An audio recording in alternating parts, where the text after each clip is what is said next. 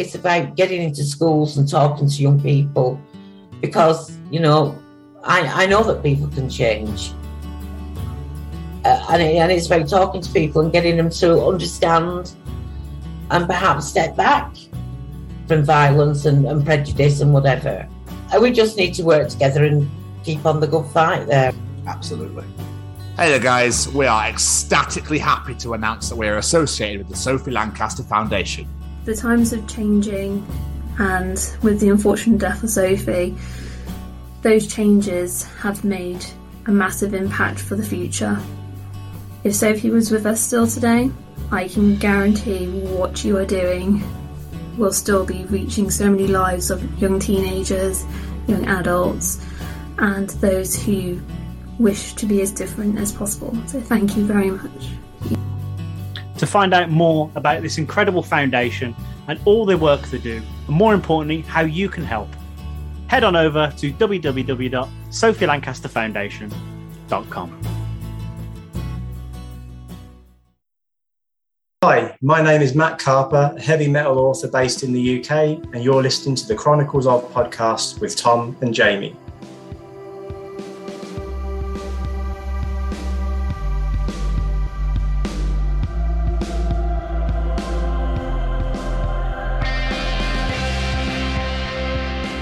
Hi guys, what's going on? Sorry there's no trailer this week, do apologise, but it's the 60th edition of the Chronicles of Podcast. 60. All the numbers! We're, we're 60, this is, this is 63rd edition. I couldn't even get my numbers out, Jamie. I don't know what's wrong with this tonight, but there we are. Um, I do believe, oh, go away. But I do believe, Jamie, that these are the Chronicles uh, of Matt Karpe. Is that is that right? You are damn skippy, sir. They are. Oh, lovely. So I suppose we better bring this piece in at some point tonight. So uh, I'll get back on that road and I'll keep driving.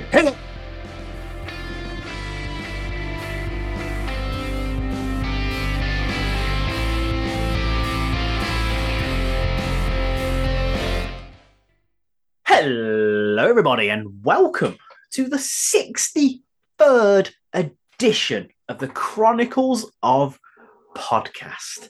And these, these, these, these, these, these, these are the chronicles of Matt Karpe. It is I, the bearded Brummy Jamie, and joining me, as always, as always, this handsome devil right over there. It's a Scotsman Tom. What's going on, guys? Um, what was the these from this uh, this week? Yeah, yeah, get down with the trumpets. Yeah, yeah. I had a bit of a Rizzle Kicks moment. I don't know why. Who the fuck? Oh, was that the, the two kids? Yeah. I don't think I ever listened to them ever. I just know that one song. I think they were on an edition of Soccer AM once, and everyone was like, "Who the fuck are these guys?" They had like one hit, and then that was it. Like, yeah, I think, I think it was that again. one. Yeah, weird. Um, yeah. Uh, hi guys, welcome to the 63rd edition of the Chronicles of Podcast, the Chronicles of Matt Karpe. We want to apologize first and foremost massively for the fact that we didn't issue a trailer this week. Uh, it's been really fucking touch and go with uh, Jamie's really wanky shifts. Um, I've transitioned to a new job. We've got a lot of stuff going on. So massive apologies to Matt that we didn't manage to get a trailer and to all you loves that love listening to what shapes come out at the end of each one. Just for the record, it would have been rectangle. Is would it?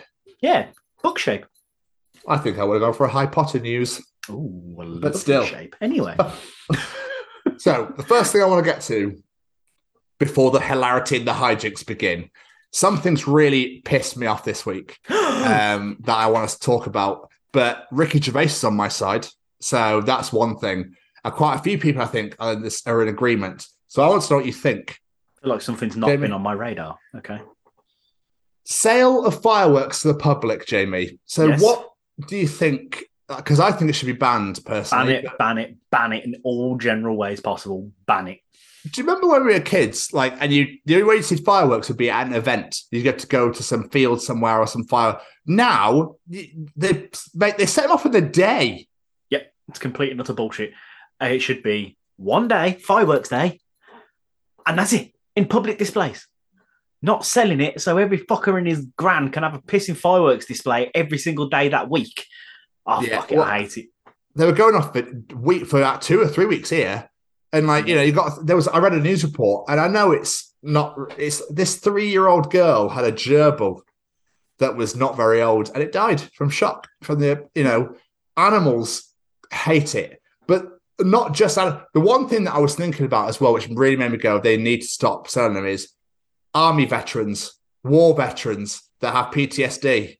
Yep. That that have only now you know they've they they struggle they don't sleep etc because of explosions and uh, you know there's that as well to consider. And i think that everyone is just greedy these days. Uh, uh, people don't care about people anymore. They only care about money jamie. Money and sparkly little lights in the sky. Like, it's so weird. what? why is that enough for the day? Why what, what's the day gonna do? I want to just hear it go bang like that's how i imagine that their iq level is i just want to see them do bangy thing a sparkly lights and they get to bang and ooh. it's ridiculous. Uh, Ricky Gervais went a bit further with what he said, but you know, um, Ricky Gervais, I, can only guess. I, you know, and I completely 100 agree with him because it's just it's unnecessary, really. Like, who? Why do you want to buy fireworks for? I Like, get it. why? Why do we need them? Just go to a display, like Yep. like we used to when we were children. Like, it, it just it kind of or a race course. They a race course as well, don't they? It kind of takes away the whole like watching them a display because you just got. I don't know. I don't know. Oh, It I just- agree. It was a nice like family and community thing. You got together, you went to see the fireworks and the bonfire, and you know now it's just like oh, I'm going to look out my window while my child can't sleep because it's so fucking loud. yeah, it makes I don't I don't like it No, to be honest with you. So bullshit. Needs to stop. Needs to stop. yeah, But I did have an, also have a thought about fireworks day this the other day. Do people still do like the guy like putting the the man on the fire? Guy Fawkes. Yeah, Guy Fawkes. Do people still do that? I don't know, mate. I haven't been to a fireworks display in years, so I have absolutely no idea. I mean, I was just thinking about the other day. Like, you used to get your dad's old socks and make a little man and then shove him on the fire. I was like, do people still do this? I don't think so. I think millennials only care about Snapchat and TikTok now, don't they? Pretty much, yeah. So I don't think anyone knows who Guy Fawkes actually is. I've been watching, like, admit this. I've been watching the new I'm a Celebrity Get Me Out of Here with Keris. Um, and to be honest, I it's one of the only reality TV shows I fucking love.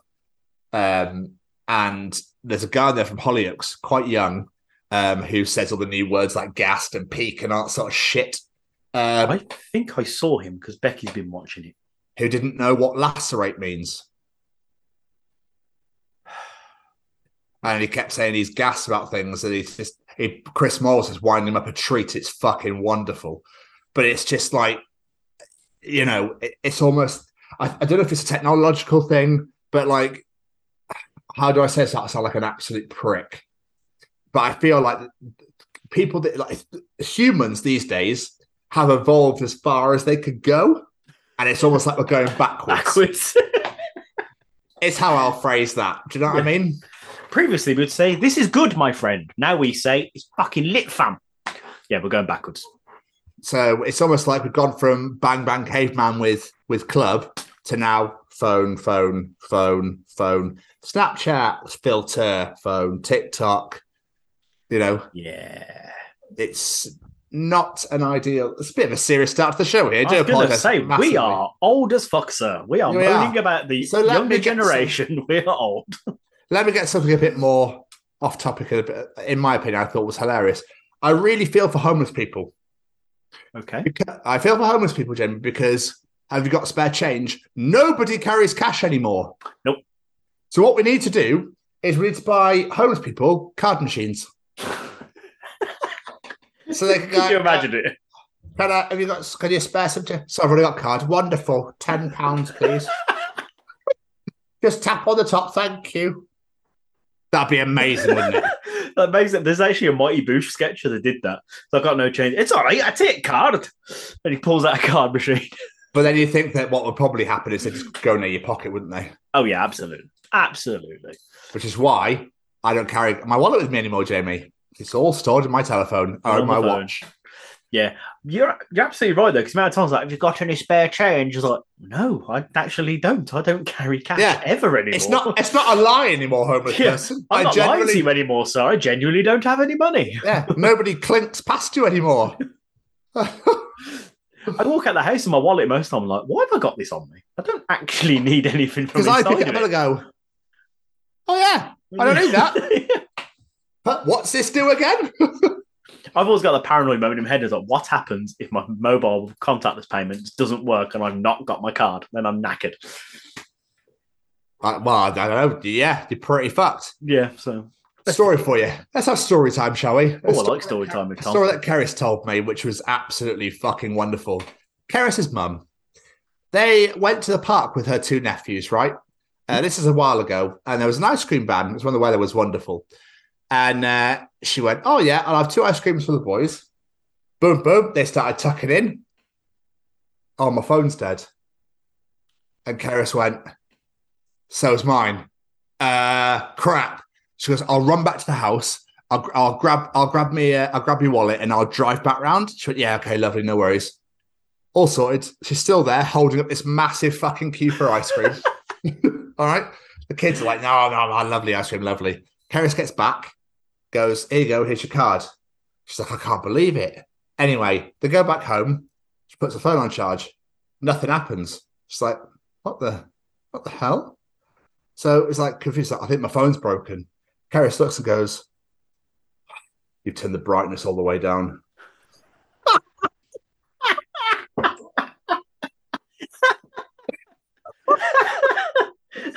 oh, That's the I love sort it. of thing that I'd do. That is fucking I brilliant. absolutely love that. Amazing beyond belief.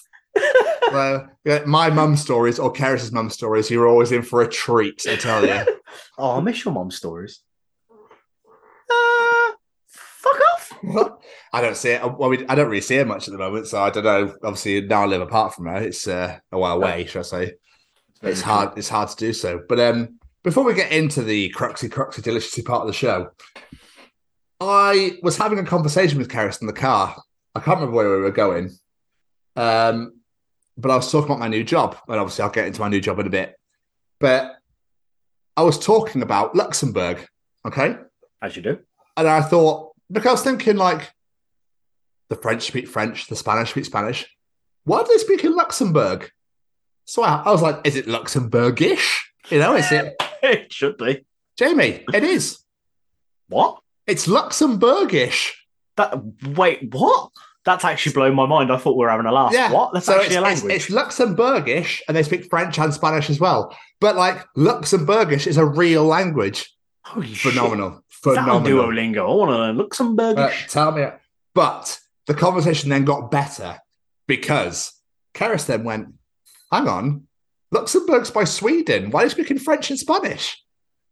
And I was like, sorry, sorry, sorry. Hang on. What? It's by Sweden. It's a Scandinavian country, isn't it? She went, no, it's not a country, babe. It's a capital. Like, whoa, this is getting better.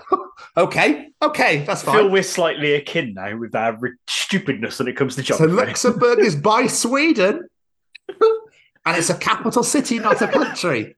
Fantastic. It's definitely a country, and it's definitely by France. So, yeah, just one of those moments. I was like, oh, oh, oh, I just love you. Eat that little bit more. I love it when your partner has something you just can't resist jumping on. It's like when Becky says a word completely fucking wrong. I just have to jump on it and like, oh, what is it? What's that word again? yeah, you can't Is- leave it alone. Is it quinoa or is it quinoa? It's definitely not quinoa, is it, love? Mind you, to, to be fair to the girl, I used to call it that before I found out it was called quinoa. Genuine story. But because because of this, I now actively will change the sp- words, the saying of words, because I think it's funny. Like quiche, for example. I fucking love quiche though. It's the best word in the world. That's my Quiche favorite is- word that you change is quiche. It's great. That's great. so anyway, how are you, Jamie? Anyway, you well? I am very well. I'm absolutely shattered, but I'm good. I've had a, an eventful week, so yeah, I'm good. I'm hyped up. I'm loving life, Okay. as they say. I'm excited to hear about this. Excited. yeah. How are you, sir? How are you? I'm good. I'm not stressed. It's great. Oh, Um, I'm a little tired, um, but that's just because obviously I'm learning a whole new role. So it's like Yeah. fuck. Um, but Jamie's great. It's Is so great. Oh, Is it it's just, but you know, they are letting me work shorter hours and are still paying me in full. I mean, I'm not going to complain about straight away. that in itself's beautiful.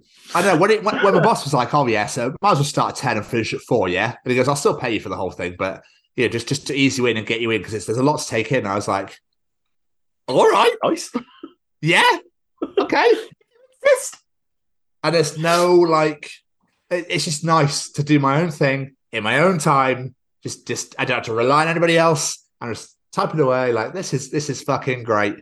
Looking at all the french people on linkedin it's wonderful. It's just it's just i will elaborate more later but still it's just it's just wonderful jay. I'm like i might go have a poo now i think. Like, you so, I mean, from home I- already as well? yeah, well, yeah. First, yeah, I'll go to, I'm in the office tomorrow, but like I only work. I work Monday to Wednesday and Friday at home, and Thursday in the office. So- Oh, it's great. I, I literally. So I'm already tired because my brain's like, yeah, uh, Yeah. so, you know. I get that. Um, but but like finish at five o'clock. I'm at four o'clock at the moment. I finish at five normally, and just go cool. Oh, I'm already home. This is wonderful. I'll just go and sit on the sofa. I get evenings back. It's re- it's really blown my mind because then obviously normally I get in about quarter to seven or eight o'clock per depending on what shift I was on. So now I'm like, it's only half six. I've been home for ages. I never actually left. it's so great. It's such a. I'm just going to enjoy this novelty while it's here. Like I'm just going to Yeah. soak it and eat it and everything. I'm just going to love every single second of it. It's fucking wonderful. Give it a couple of weeks, you'll be like, I need to get out this fucking house. But I get that was very Scottish of you, pal. Fucking hell, where have you come from, eh? I need to get the fucking house, eh? Where's that fucking walls, even me crazy. um, who throws a shoe? Um, so weirdly, all right. And my last few days at Specsavers, I was I was dispensing someone, and out of nowhere, I heard from miles away, someone just went, "Who throws a shoe?" And it was completely irrelevant to the conversation I was having. I'd never said anything about it. I was like, "That's fucking wonderful." Like- So I just went, "That really hurt." oh, glorious! we love the Austin Powers. Oh. Anyway, Jamie, Anyway, what oh. have you been doing with yourself? Oh, what have I been doing myself? I've been a busy, busy boy. Well, first time I've, I've mostly been Rihanna, and I've been on these fucking two ten shifts, which I absolutely Yeah. despise. But do you know what? It's not all that bad. It's not all that bad. Because last Thursday, as people know, I must spoke about last week, I had a job interview. Oh yes, yes you Last did. Thursday, I yes you job did. interview for a team leader position at my place. I was very excited. I got Friday morning, got home from a night shift, had a little snooze, went back in first. No, I'll fuck my days up there. Wednesday night, sorry, worked, went home, had a little snooze, went back, suited and booted. Got asked if I was working for an Undertaker so many times because of black shirt and tie. But regardless, I went in there. Had my interview, and I'm not gonna lie, I felt like I'd fucked it. I did not feel confident at all. I know. I remember because you texted me. Yeah, I just I don't know what it. I can't even tell you why I didn't feel confident. I just you know when you just get that vibe. Yeah, probably. I Yeah, just didn't get Jamie, that vibe. I don't know why. And then Friday I went to see the kids, and they said they were going to phone, let us know on Friday. And I was checking my phone all the time. I It's kept a. I kept a headphone in all day. Even when I was with the kids, I was like, I'm keeping this headphone in. Don't anyone knock this headphone out of my ear. I'm not missing this goddamn phone call.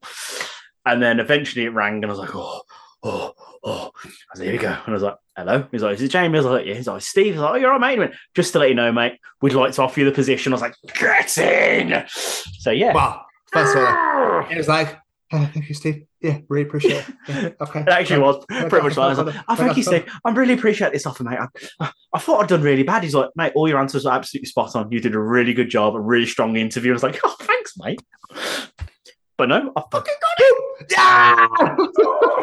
Like, yeah. I, I got to feel like a get smart moment with Steve Carell when he thinks in that side that bubble and he's getting made an agent. And yeah, going, oh my god, I'm so happy! Like skip it. It's like, uh, Jamie, I'm still on the phone. Oh, sorry. Th- Thanks, Steve. mate, But no, mate. Congratulations. back on the huge. fucking ladder, back. So proud of you. Now, work's not everything, all right? No, So don't no. don't st- don't be doing forty hour shifts like that bollocks. No, no, no. I no, know what you're like. no. you have But a family too. Enjoy I that. You have go- a show with me. Enjoy this. to be fair, there's 10 team leaders. So I think I'll be all right with sharing that Yeah, they're all like, oh, Westwood's in. Fucking hell. I got to To see my fair- family. I turned up on Saturday, and one of the team leaders was like, "Oh, I'm on my own today. You can come sit with me." So I've been doing the I've been doing the team leader role pretty much since Saturday, of running the shift, giving all the jobs out and everything. but it's a good experience before I actually start. So Yeah. Oh, yeah. Absolutely. officially start on the 28th of August. August? November. August. Just so Okay. everyone knows. Oh, we got back in time. Just so everyone knows prior to this recording, my brain is fried. I don't I don't even know what my own name is today. I don't know what we're going to do. That's a Specsavers, please. I Go so back in time, Jamie, please. won't go I can't do that again. But no, no, I got the job. And yeah, Urgh, fucking yeah, very happy. Congrats. Um, huge news. Huge Yes. news. So I'm like very excited. The only thing that's bothering me is I still don't know my rota yet. So I'm like, I can't plan my life at all from the 28th of November because I don't know what I'm doing. I don't actually know yet. It's Oh, going to I, be more. I'd be, I'd be like, excuse me. it's going to be more. More They cash sent, me the, they please. sent me the offer letter and they're like, it's between this amount and this amount. I'm like, which Fuck fucking off. one is it then? Go for the highest. Go for the highest. Yeah. Always go for the me highest. the money. But no, I don't care. I'm back on the fucking ladder. Ugh. Yeah, very happy. And plus, that means I'm my father-in-law's boss now. Fuck you. Oh, no way are you? Phenomenal. Yeah. Yeah, so Adrian, you'll be doing all the shit jobs now, okay? Yeah. So every job you're doing, you're on your own in the morgue, okay? No, no you're just going to live down there now, all right? Your job is to clean the mortuary floor with a toothbrush. Bye. With your tongue. so I was going to say that, and I thought it might be a bit too far. what else have we been doing this week? It looks like I've had a great week. We did a fantastic interview with an absolute hero of mine from um, from when I was young, and oh, it made my little heart very, very happy. You'll find out all about that in two weeks' time. Two weeks' time. What else have I done? I got a new bed. You know, There basically, we got a Oh, that team leader dollar coming in now. Fucking hell. Yeah, Becky, we're rolling in it. Let's get a fucking new Let's get a fucking bed. And Let's ruin this one in a week. man, man making sex joke. me man, me man, me make noise. No, um, what else have I done this week? Oh, How was seeing the let kids? me think. I was going to say I've been to see the kids today. I took Sam to his first after school club. He's now joined an archery club. I was like, "Fuck yeah, Sam!" Oh, there we are. Didn't realise there was a church in Cheltenham called The Rock. That made me very happy. Just absolutely incredible name for a church. I kept saying we were going to the church of Dwayne, Dwayne Johnson, and I was getting a, a look every time I said it. But it's absolutely fine. But you know how I've told you in the past that Sam is a mini version of me with the random shit he comes out with? Ah, oh, is this from your status earlier? Yeah, I, I, forgot to put it on Facebook earlier. Go on. You might as well tell the world. Come well. on. You can't say it wasn't funny. It wasn't, but it was funny. It's the way me. he just turned around to me and just went, Dad, did you know I'm a bilingual dog? Meow. I was I was in I was dying. I was just like, that is absolutely brilliant, you little legend. How did you not find that funny? I suppose it's not my humour. I guess. I suppose, suppose. it's just. I suppose, I suppose. Um, watching wise, I I've not watched a lot this week because, like I said, I've been constantly working. But I am on series four of The Crown because series five has just started, so we've been binging that. Still loving it. It's a great show. Don't know why I enjoy it so much, but I do. And I am now on season two, episode eight of 24. And fuck me, this show is getting so good. Like, I was enjoying season two at the start, but it wasn't pulling me in. And then all of a sudden now I'm like, holy fuck, what the fuck's going on? Oh my god, I need to know everything that is happening. Why is there a dead body in the boot? Why has she just slit this man's throat? What the hell is going on? Tell me all now. Yeah. Show's so good. Oh yeah. Oh, it's so good. Oh, yeah. So good. And um last but not least thing I can think about from my uh my week is you made me tell the story of my test the other week. Oh yes. Got the results back. Officially firing blanks, baby. Bang bang. Congratulations. Yeah. You can now fuck to your heart's content. Yeah, I can. You can insert that. No, I'm joking. I'm asking.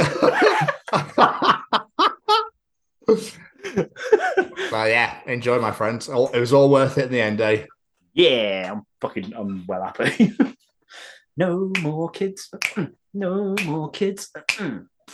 Anyway, how are you? No kids. No kids. Oh, anyway, how are you? What are you been up to? Zero is plenty for me. Um, yeah, I'm good, my friend. I'm I'm actually buzzing. I'm actually. I I think it's the happiest I've been in a while. I think Keris has noticed it too. Um, I think quite a few people have noticed it actually. Um, and you know, I've talked to them. Baz has noticed it. Braden's noticed it. Like quite a few people have been chatting to. Name drop. Um, they've I've been noticed it quite a bit, which is quite nice. So I obviously completed, uh, finally completed my run at Specsavers. Um, Jamie, it, what's mental is right. They looked at what I'd done on the last day and were like, "Why have you done so much work on your last day?" I was like, "Because nobody does any fucking work here. That's why." Yeah. So I on my last day, I dispensed, right? This doesn't include collections or adjustments. How many people do you think I dispensed on my last day, Jamie? Uh, 25. Um, Very fucking close, Oh, 22. Jesus, I was Yeah. close. And they're like, what the fuck? I was like, exactly, guys, because no one does anything around here. So, you know, I wish you all Godspeed now, now that I no longer exist in your realm. I'm probably not very good at my job. They're probably all remakes, but still, I still saw all those people. So, still, there we are. Um, last week we did two amazing interviews. One obviously tickled your ball sack like you wouldn't believe. Oh, and it it was- tickled my pickle very much. So. yeah, so obviously he's a big hero of yours and a big bucket list guest of yours. Um, for those that pay attention to social media, will know exactly who it is. Uh, otherwise, you will find out in two weeks' time.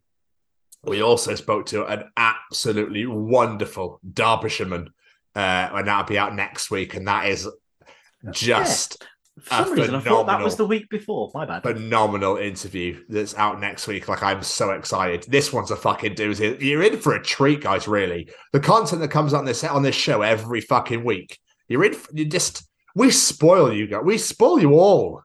It's disgusting how much we spoil you. Anyway, um, Friday came along, Jamie. Friday came along. My final day at Speckies, and I happened to go and see somebody who happens to be a massive influence. Who's a huge mainstay a really big part of my life growing up. Earlier, you talked about the grand, wonderful TV show 24, which is obviously the greatest TV show of all time. And I happened to go and watch the main star of that show, Kiefer Sutherland, uh, in Tramshed in Cardiff. It was so weird in the coolest way possible. Like he was fucking amazing. The whole show was amazing. Was amazing. He was just an absolute presence. The crowd just ate it up. Um, and he was great. Um, he had to cancel the shows two, three days later after just getting COVID, which I was a bit that. like, thank fucking God. but when he was in Cardiff, he was like, oh, I've been fighting this cold. It's been doing my head in for the past couple of days. But he was just, he was humble. He was lush, like a really lovely guy on stage as well, listening to him talk. Was like, it's fucking Kiefer Sutherland, and he's literally four rows in front of me. This is insane. This is Was- insane.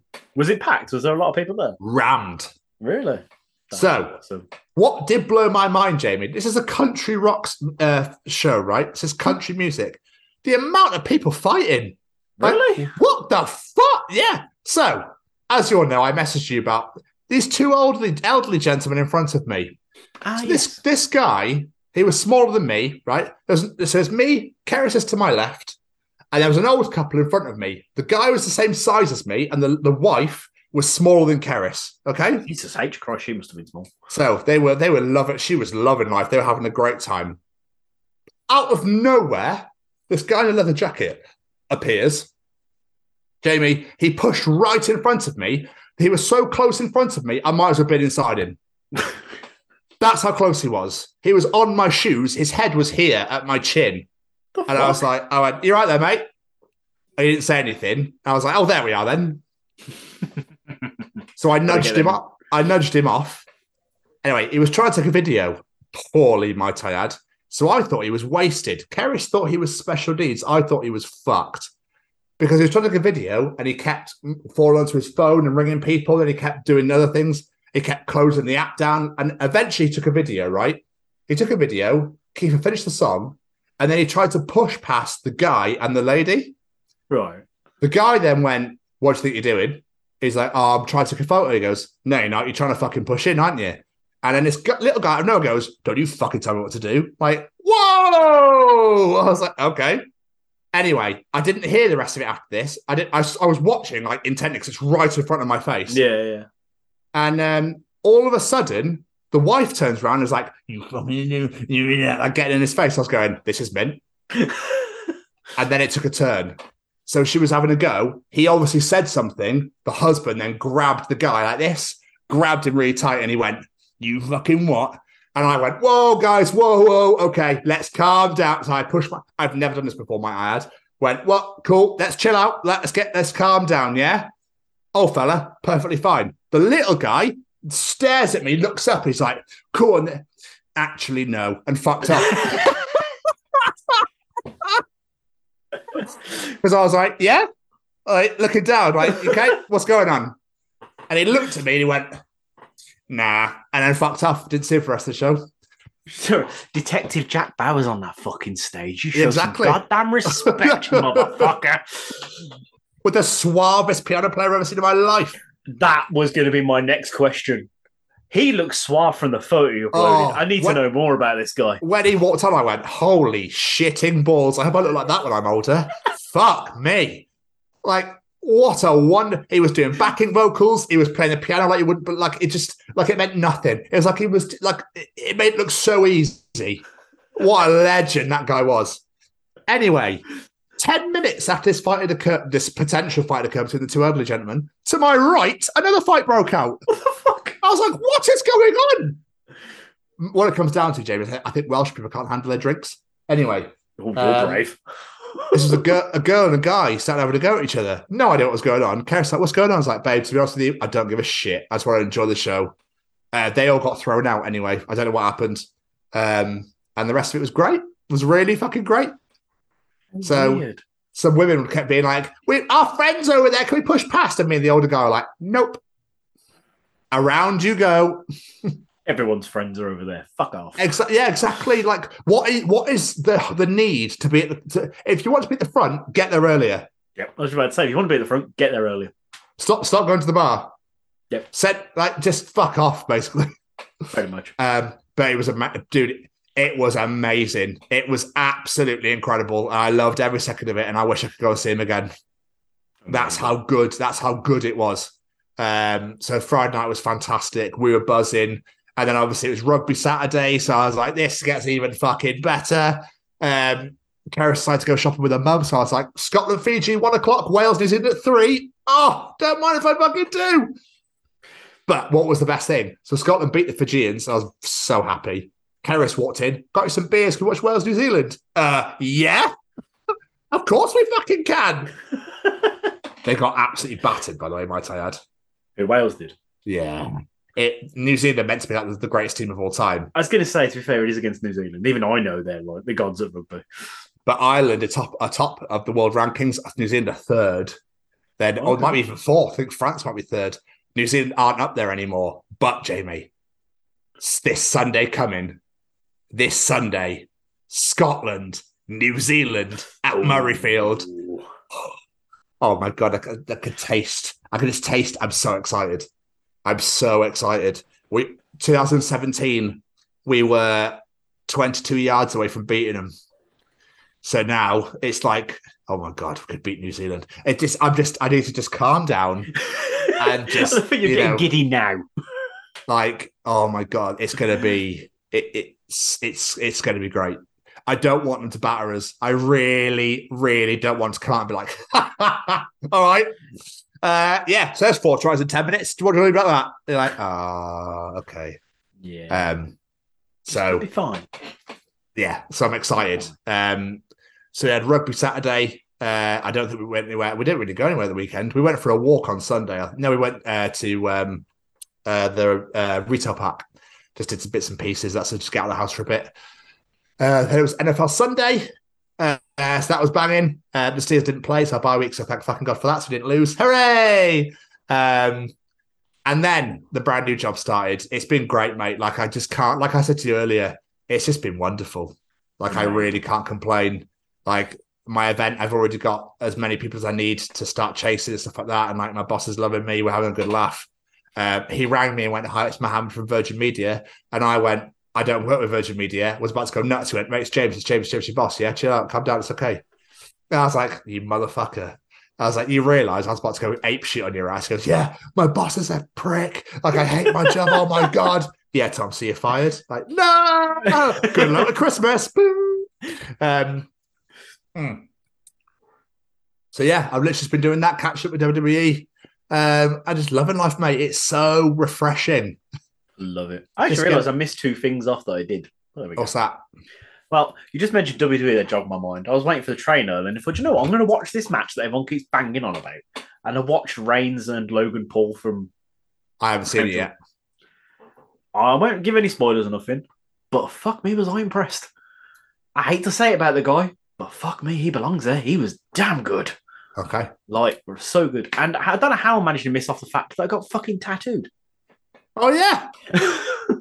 There's nothing. It's like half a tattoo at the moment because it's like a cover up. So it's nothing to. It's quite annoying me a little bit to be honest because it's like I can see where it's going. I'm like I want the rest done now.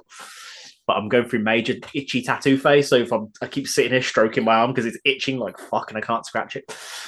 Don't scratch it. The best is just Nope. hit it. Slap it's the best thing to do. Oh yeah, but I look a bit weird sitting here. And You're right, everyone. Welcome to the podcast. That actually really helped. Um, Yeah, I bet it did. I bet it fucking did. But yeah, Um, no, good. I'm so happy with it so far. So I can't wait Good. to get the rest of it done. Good. Um, we've got three episodes of 24 season nine left, and I'm Ooh. done forever. There was a moment though, because I haven't seen season nine. There was a moment that I was just not expecting, and me and Keris were like laughing and like, I can't believe we just witnessed that. Fucking amazing um, in series nine. So enjoy that when you get to it. Um, And uh, we've watched a few episodes of Dahmer. We've been watching Vatican Girl. Have you heard about this? No, never on know. Netflix, and it's like it's it's by the people who did Don't Fuck with Cats. Oh yeah, yeah, yeah. Jamie, first episode's like this is incredible. What the fuck is going on? Basically, uh, in a nutshell, without spoiling any of it, this girl who lives in the Vatican City goes to music class uh, Hmm. and doesn't return home, uh, and basically she gets kidnapped, and then it's like uh, the Pope gets involved. You're like, why does the Pope get involved? Yeah, the Pope gets involved. You're like, huh? And then it's really random demands of like, um, you must release this prisoner, otherwise we'll kill her. And then other shit happens, and then the detective at the end's going, um, gets taken off the trail because he he's right. Basically, they're like, shit, this guy's working out. Let's just give him a journalist. Let's give him something else to do. Jamie, it's awesome. Ooh, We're one is episode in, and me, and- me, me and Kirsten and our seats going, what is going on? This is mental as fuck. Oh, this looks right Yeah. up my alley. I'm getting So, involved in this. Yeah, I would. It's called Vatican Girl. It's Okay. like holy fuck is all I can say. All right, I look forward to that. I look forward to that a lot. It's great. Um, yeah. Other than that, I'm slowly, slowly, slowly completing Final Space season three because I love it so much. I don't want to finish it. If you've never seen Final Space, you was something wrong with you. I Um, forgot there was a season three. I I'm on episode nine, I think. Oh my god, it's fucking so good. Um, so. but yeah, other than that, here we are. Uh, there is one more thing that I need you to confirm on whether you have done this this week because there is something that your lovely other half put on social media and it has concerned me quite frankly. Have you put up your Christmas decorations already? There's a little tree sat next to me. Yeah, Oh, it made her happy. That's all that matters. oh, there's a little bit of pain in my heart right now. I mean, I don't put decorations up, but it, she was having a bit of a shit day. She wanted to put it up, so I said, "Go for it." Made me feel bad for being angry about early decorating. that's, that's exactly what happened, though. So It's fine. It's fine. It's fine. I can move past it. It's fine. Should we hear from our mates at Stay Cozy? Yeah, cheer me up, Braden. All right. Is this thing on? Well, howdy doody, everybody. This is Braden Barrie from Say We Can Fly, founder of Stay Cozy Clothing, your one stop shop for the coziest, most fashionable hoodies, t shirts, and more. Gosh, Mickey. That's right, folks. And we're proud to say that we are now sponsoring, The Chronicles of Podcast. Ouch. hosted by Tom and Jamie. Like, you can get 10% off, man! That's right, Shaggy! Just use the special code, The Chronicles, at checkout. Oh, boys. Oh, You get a wonderful hoodie like this. Just all you got to enter is ten percent off. Is enter the Chronicles at checkout. That's all you got to do. The And beautiful this- hoodie. This could be yours. That one. They're literally going to take it off Tom's back and give you that one. I mean, no, we're not. Um, anyway, while we're here, it's time for Callum's Treachings. Yeah, it is. Do you want to know something? Callum will be able to tell you in Callum's Treachings. Is cereal soup? Ooh. Callum is back once again to treach the world and Yeah, make you is. all his treacherous pets. So that's our Patreon right now. Yes, that's a good point. I made a note to plug the Patreon at the start of this episode, and guess what I forgot to do? Plug the Patreon at the start of this episode. Yes, you can become a treacherous Pet. Five dollars a month, and you're going to get a ton of stuff for it. Sign up now. Patreon.com forward slash TSCO pod. Get an entry in the journal. Jamie, Yes, sir. what is Callum treating us this week? We live on a planet where sometimes big mountains just explode, and we're supposed to be okay with that. Who created this sort of concept of a volcano? It's so like, it's so mental, isn't it? Well, Like- I, don't, I don't think someone created it. They're sort of natural, but yeah. Well, no, no, as in like the planet decided, you know, if this gets a bit overpopulated, I'm I'm I'm gonna wank everywhere. And or or me hot juicy lava can go everywhere and I'll kill off a few million people and we won't talk about it, all right? The volcano's going to have a wank. Who, whose whose turn is it? Is it Vesuvius this year? Is it Vesuvius? Whose whose fucking turn is it? Who's gonna go? Who, who wants to blow their load next? yeah, it, it's uh, Vesuvius "Eh, guys, uh, I'll blow my load today. I'll, I'll take out the whole continent of Italy. It'll be fine.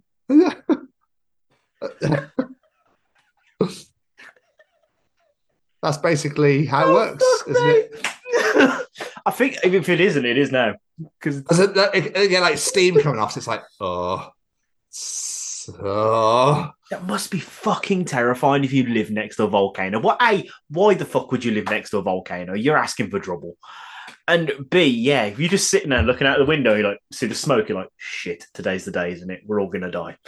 I remember um, when the Iceland one went off. My sister was in Spain. Kate was in Spain, Hmm. and she was meant to fly home. I think like the day or the day before.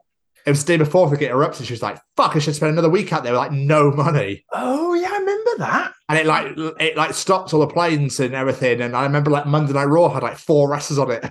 Yeah, I remember that. God, that was ages ago, wasn't it? That was nuts. Yeah, my sister was in Spain, stuck for the. Oh God, stuck in Spain. Oh. Whatever will you do? Oh. Woe is me.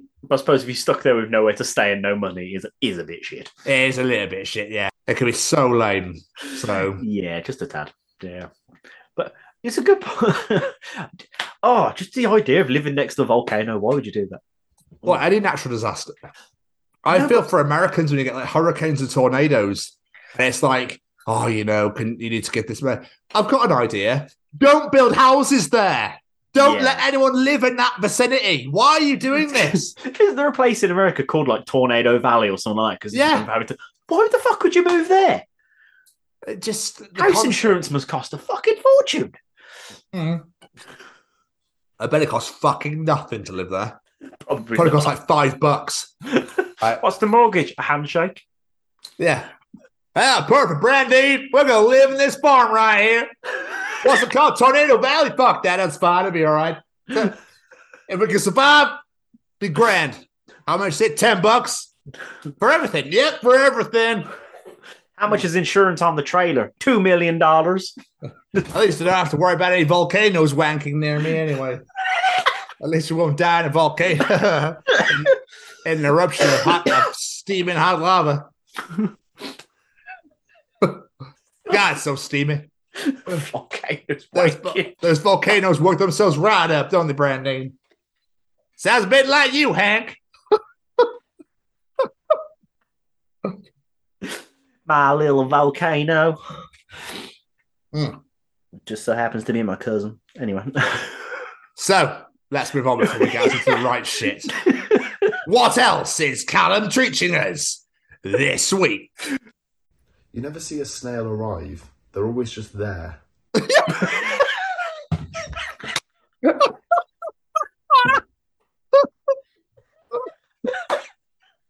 They're not the slowest things. They're oh, like ninjas, ninja snails. they really are, yeah. They must Yeah, all be you Japanese. The only time I ever see a snail like out of its shell is in the nighttime. Is that a slug? No, not uh, not out of its shell. I mean, like its head and Oh, I bottom see. poking out. All right, bye. It's like, oh, he hasn't seen me. He hasn't. Shit.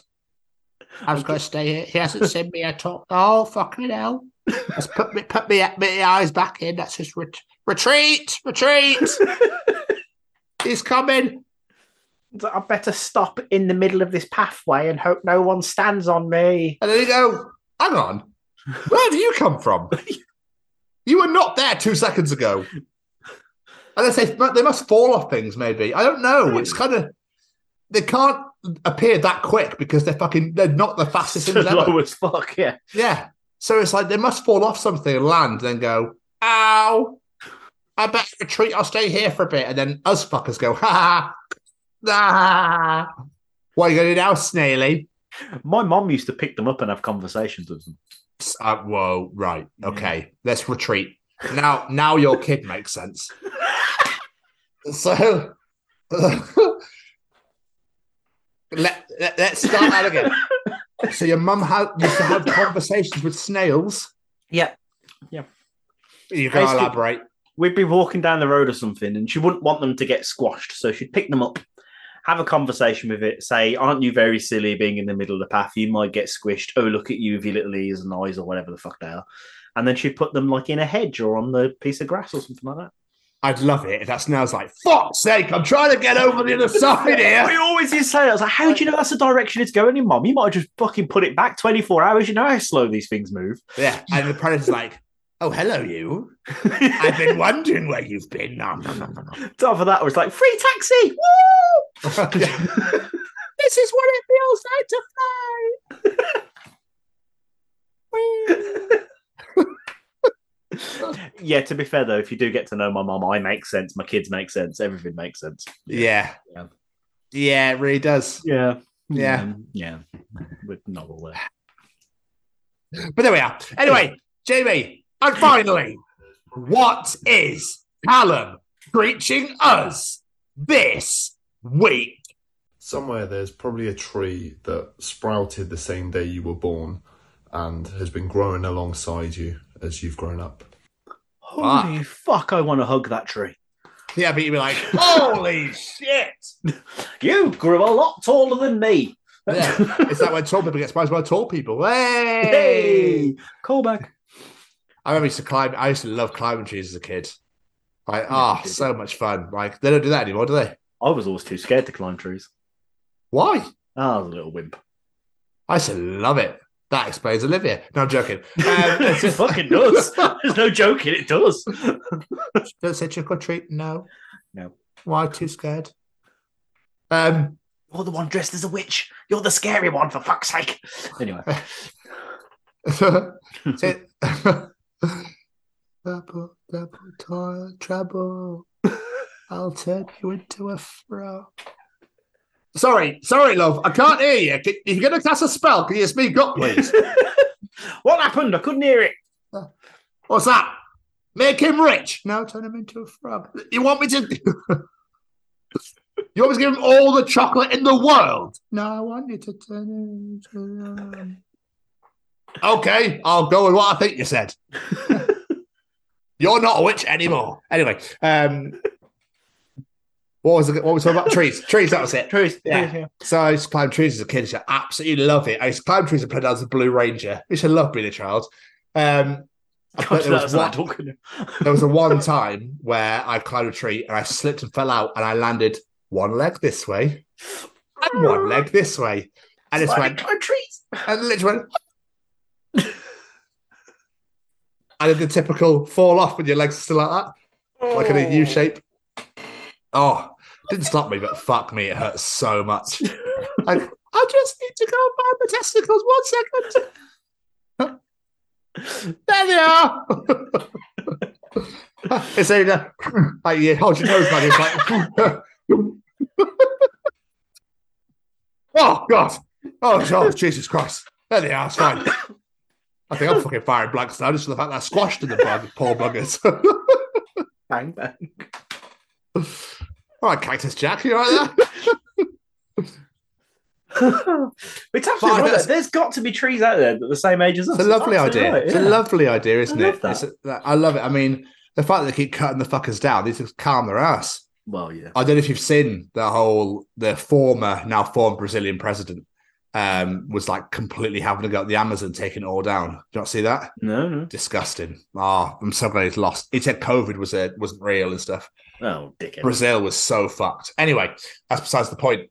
Um Anyway. Another great episode, another great edition of the Treachings, Jamie. Uh, while we're on the before, what I meant to bring up in the in the, in the uh, catch up, I forgot completely.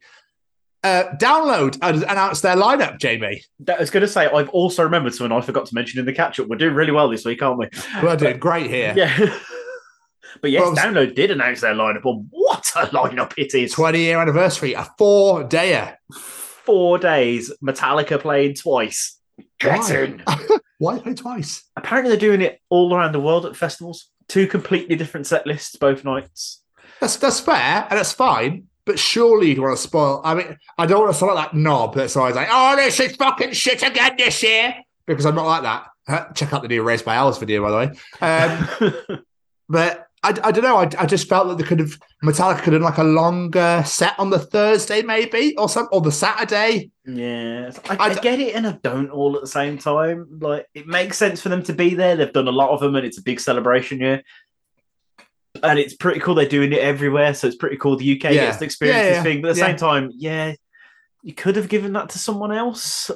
Yeah, No, it's fine. It is what it is. But yeah, so it's going to be incredible. Like Parkway Drive on there, so straight away I was like, okay, well, if I'm not going for the full weekend, I'm going for that day, and I'm hoping it's Sunday with Slipknot headliner. It'd be like, oh my god, it'd be disgustingly the good. lineup is so good. Like, Pendulum, Pendulum, Ville Valo from him and his solo stuff, Yeah. Evanescence Within Temptation. I was like, get in my face! I want all Yeah. of this. it's uh, Alexisonfire playing as well. It is really fucking good.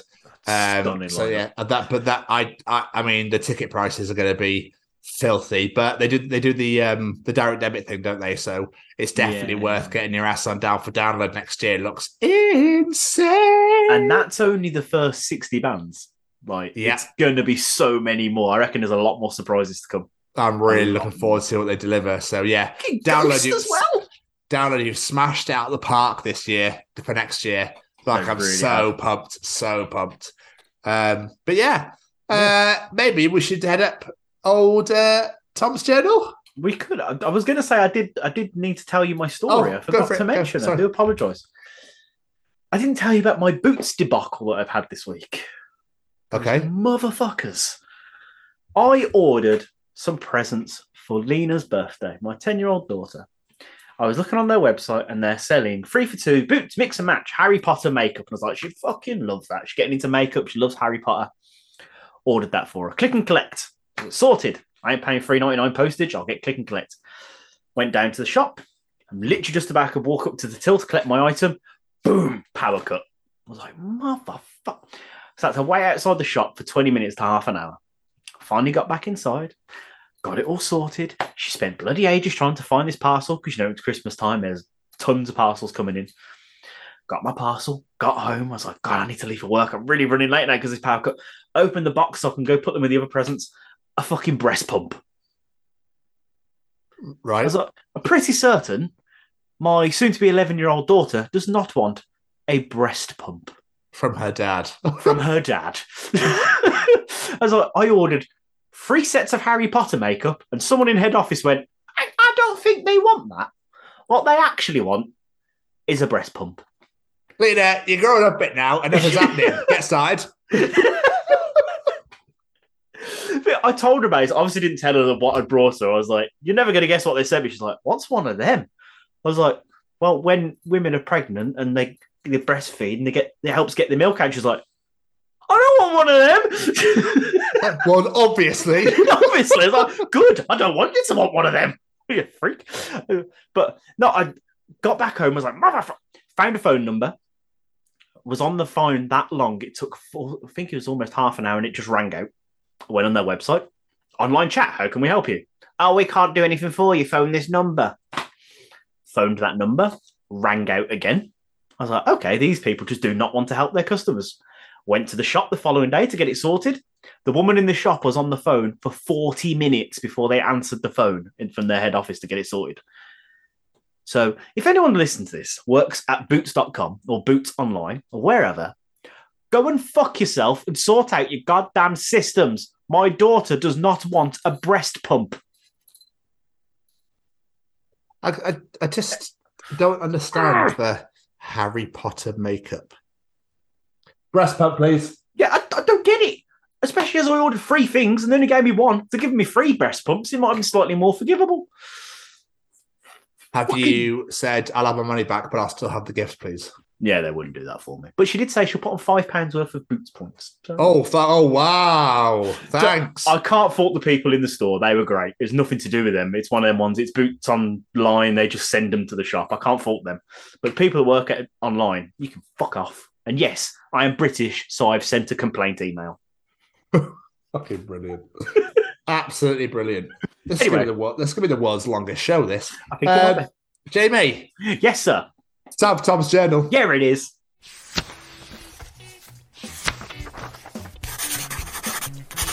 And welcome to another edition of Tom's Journal. So, do you remember my horrific, um, not horrific, when I did the Aliens uh, Hong Kong edition for Aliens on the back of the DVD? Oh yes, yes, yes, yes, yes, yes. yes. I've now got Batman Begins, Oh Okay. God. but this is not. this is a um, like a copied version. So someone's just written their own back thing, back like blurb to the to the Blurb, film, shall we say? one, Yeah. Okay. This is what somebody wrote for Batman Begins. When being a child, Bruce Wayne had witnessed with his own eyes the fact his parents of millionaire were killed cruelly. So affected his strong desire of revenging his parents. However, God had never given him a chance to fulfill his will. Following the advice of Raish Al Ghul, the chief of Ninja Group, Bruce came to Geet, which was a corrupted city filled with various crime groups. Where? Geet. Bruce found a basement under his villa in which the equipment turned him into another person. Spider-Man. With this with this mask, Spider-Man stroke all criminal activates and criminals everywhere. Such as Two Gun, the chief of mafia, Dr. Jack Straw, the abnormal drug trafficker, even a mysterious opponent quite familiar with him. Did they see a different film to me?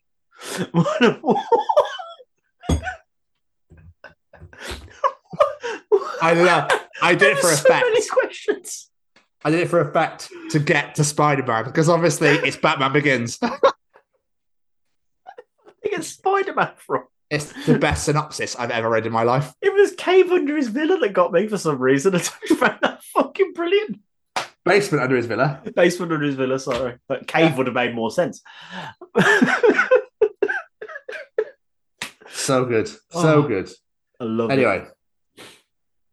So somebody, for some weird ass reason, had done a review of a gun that Chris Pratt used in Jurassic World. And somebody reviewed it. Okay. Okay. In the 2015 film Jurassic World, Chris Pratt's character carries a stainless Marlin 1895.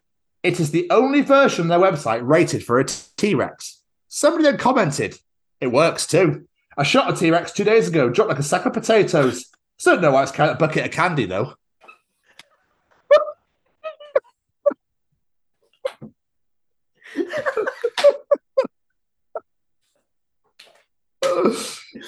That's fucking brilliant. Absolutely phenomenal. And then I found this really weird tweet, but it really made me laugh. Somebody tweeted, What are y'all putting on when you're first getting dressed? Somebody responded, My t shirt. So someone said, All right, Winnie the Pooh.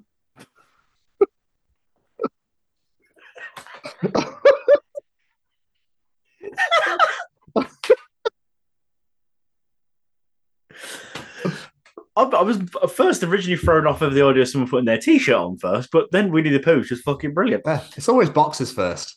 Boxers, left sock, right sock, trousers, top. Wait, hang on, you left sock and then right. Hang on. Whoa, whoa, whoa, whoa. It's just boxers, socks, trousers, top. And I always go in the same order, left, right. Okay. Anywho, um, complaint for you, Jamie, to Domino's Pizza. I was going to say to me personally. complaints to Domino's Pizza. Why the hell did you get rid of the pasta bowls? Someone needs to be fired. Domino's. Um, we aren't Domino's Pasta. This is not the Olive Garden. His response was, You still have the pathetic wings, though, don't you, on your menu? Forget you in Buffalo Wild Wings either. KFC got involved. Well, our wings are better than Buffalo Wild Wings and Domino's combined, Corey. Come sit on the Colonel's lap and get some of this chicken. All right. Corey responded with, Funny you to chime in. Bring back Twisters.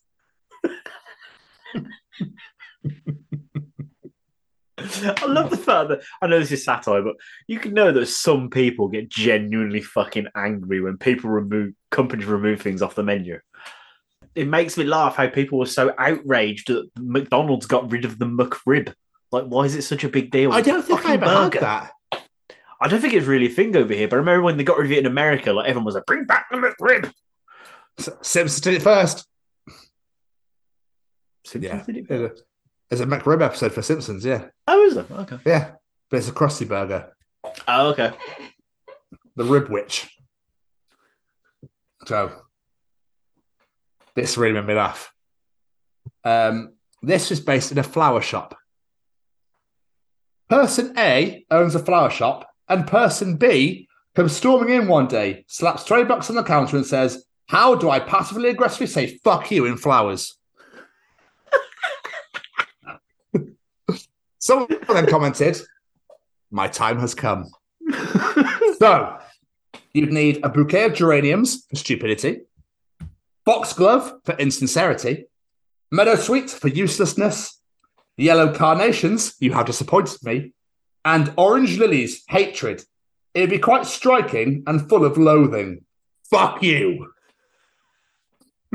I love that that's a thing. And why are orange lilies a sign of hatred? But I'm, I'm not a flower person, so I have Not absolutely no idea. My flower knowledge goes, oh, that's pretty. Yeah, that's literally what mine does. so I'm like, cool, plants, flowers. Keris loves them. She absolutely loves. We've got plants everywhere. But uh, yeah, it's just like, yeah, cool. They they they grow. Hooray! Yeah, something else to look after. Oh, big deal, Jesus. So your dad said you had to suffer and die. That's what all the rest of us are doing too.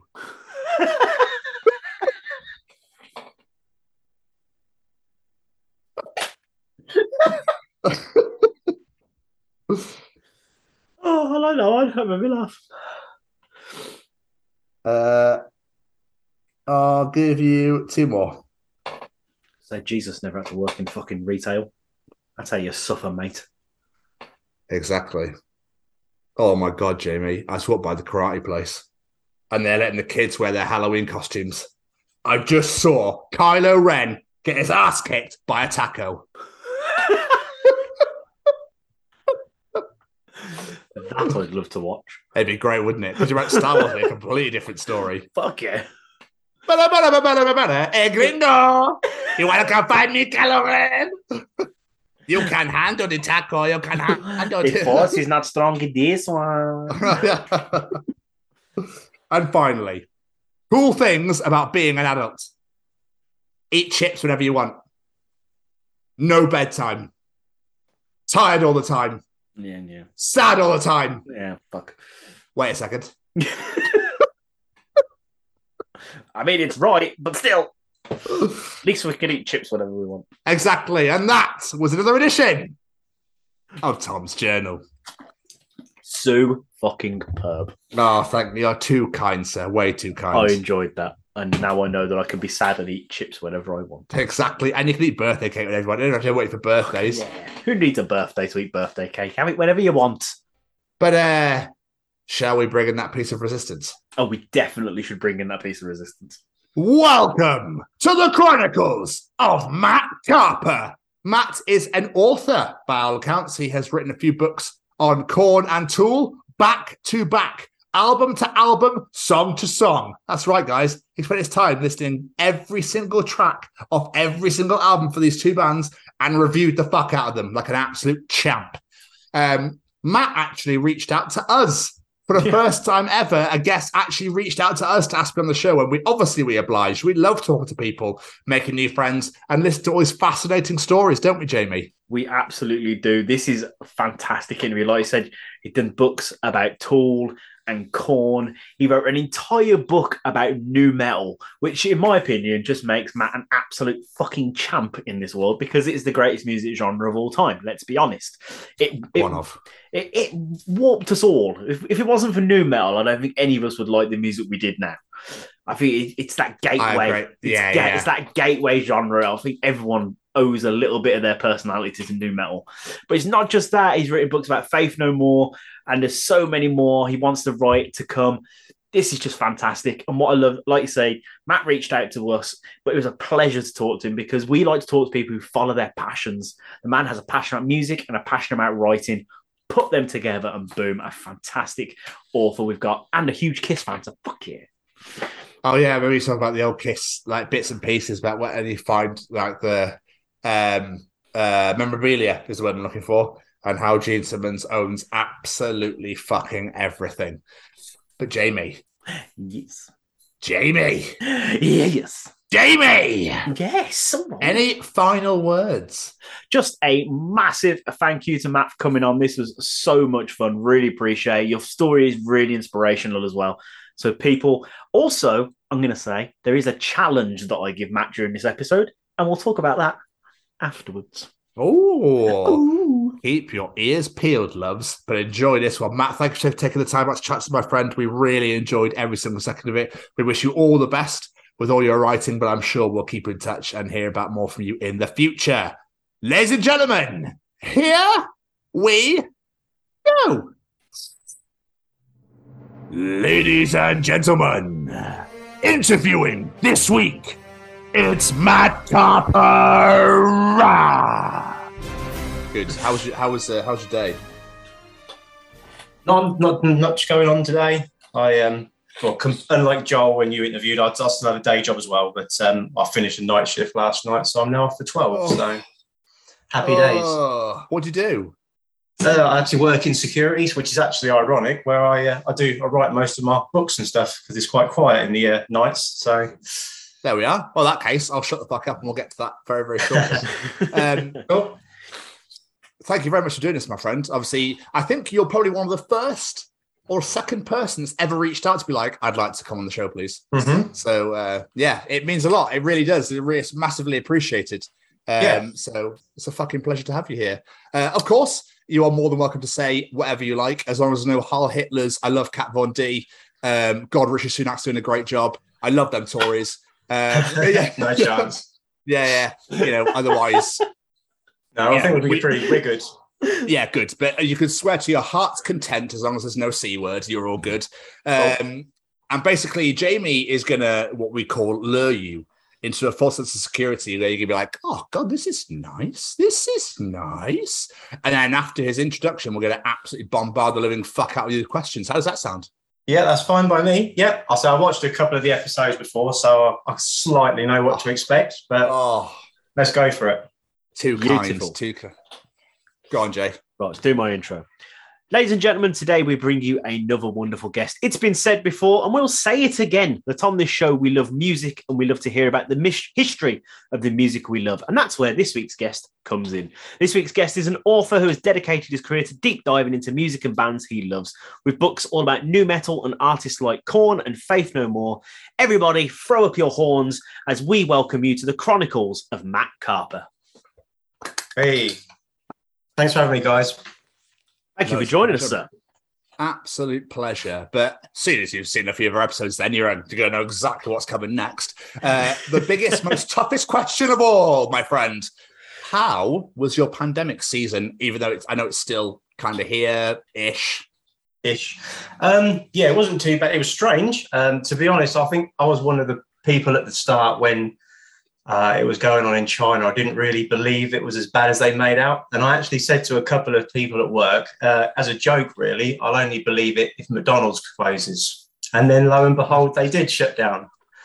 Um, but I mean, I, I worked all the way through it. So I work in security and um, based where we are, um, security needed to keep going all the way through. So um, my four on four off shift pattern that was just like normal. And then yeah, when I was um, off, I was just writing, um, taking my dog for long walks, and enjoying not having to see anybody else on the streets. Um, and um, I, I, I stayed COVID clear until about three weeks ago. I got it for the first time what? three weeks ago. Yeah. Three so, uh, yep. But we're, we're here to tell the tale. So, luckily, it wasn't as bad. It was basically just flu symptoms, but uh, it was a strange time. I mean, I, uh, me and my girlfriend, we recently watched the uh, This England program based on obviously Boris at the time, and uh, and then they a lot of it is filmed inside hospitals and care homes. And um, my mum worked in a care home, and uh, they was rife with COVID um, just over Christmas a couple of years ago. So it was a very strange time. And yeah, still, even just looking back now, I know we're kind of getting on with things as normal. But uh, yeah, it was the weirdest time I think most of us have known. Yeah, it Yeah, really was. I mean, it was almost like The Walking Dead, wasn't it? Walking out the street, you're like, is this Yeah. or Sean Shaun of the Dead, whichever one you prefer. Mm. Um, just it was so weird. It's just walking out going, there's actually there's no cars. It was deathly quiet. Mm. And yeah, Yeah. just fully ex- it was, it was it was odd. Or The Last of Us, more like that as well. You know, where you just walk Yeah. around going like, where the fuck is everyone? Mm. Yeah, So queuing up to go into Tesco as well, halfway Oh, around the shit, car park yeah. and, and all that kind of thing. And um, yeah, I mean, I suppose the slight benefit of w- during work, I didn't have to leave as early because there was hardly anything on the road, so I could just have extra ten minutes in bed or whatever. And um, but no, yeah, it was a it was a strange time, but generally, uh, I guess my general sort of lifestyle and that remained the same in, in many ways. Did you still work? Did you? Yeah, all the way through. So um, yeah, didn't have no time off, and like I said, until three weeks ago. So, Oh, mate. there we go. It's typical, is I love the fact you got through the entire thing. You're like, I'm one of the last. I made it through. Oh shit. Yeah, I always, I always because um, my mum had it uh, when I was still in that in the house living with with them, and um, I never caught it. So I was obviously self isolating for ten days. Um, and yeah, uh, my girlfriend, bless her, she caught it um, from taking one of her friends to a hospital appointment, and because we lived together, she uh, she gave it to me, and there we go. Terrible. Ruin the streak. yeah, that's it. No longer immortal. Oh, yeah, yeah. so, Matt, take us back, my friend, to the days when you were a wee boy. What did a young Master Karpe want to be when he was growing up? Was it always interested in writing, or was it spaceman, train driver? I don't know. Um, my dad probably would have loved me to be a train driver because he's always worked on the railway. But no, I've always enjoyed writing from a very young age. Um, I think probably in my up until probably 13, 14, it was always considered writing for football magazines, things like that. Um, I used to write my own sort of match reports for you know a fake fake result or something and talk and write a match report stuff like that. Um, but then yeah, it was only when I was about 14, 15 uh, would have been 14, yeah, getting into the music um, and enjoying all the heavy music that I was finding and reading through Kerrang, buying all the magazines and thinking, yeah, that's something I'd I'd like to do eventually. Um, it didn't happen straight away, but uh, yeah, writing has always been, I guess, one of my um, my, my main passion. You never get in touch with these football mags and be like, guys, look what I can do? I don't remember to be honest. Um, possibly I did. Um, would have I never would have heard nothing back. Um, so yeah, I can't really remember whether I did it or whether it was just for fun at the time. I guess at that age I didn't really have any massive aspirations or dreams. I was more about just I was all about listening to music um, and annoying teachers by not listening to them and not turning up to lessons and things like that. Do you still follow football now? Yeah, yeah, yeah. I'll still watch it. Uh, Man United, but I can say that a, a little bit better now because I feel that they uh, they have the right manager, right mentality, and they're finally um, showing a bit of fight and spirit and and um, actually enjoying playing for the shirt and not necessarily just for the money. Apart from Ronaldo, but there we go. Yeah, yeah. he can, he can, he, he can go. He, uh, yeah, he's. Uh, it was good to have him back, I guess, for a little while. But uh, no, at his age, he if he wants to go somewhere and and enjoy and all the heavy music that I was finding and and yeah, writing has always been, I guess, one of my main passion. Did you never get in touch with these football mags and be like, guys, look what I can do? for a couple more years or whatever let him go because he's we don't need him. Yeah, that's fair enough.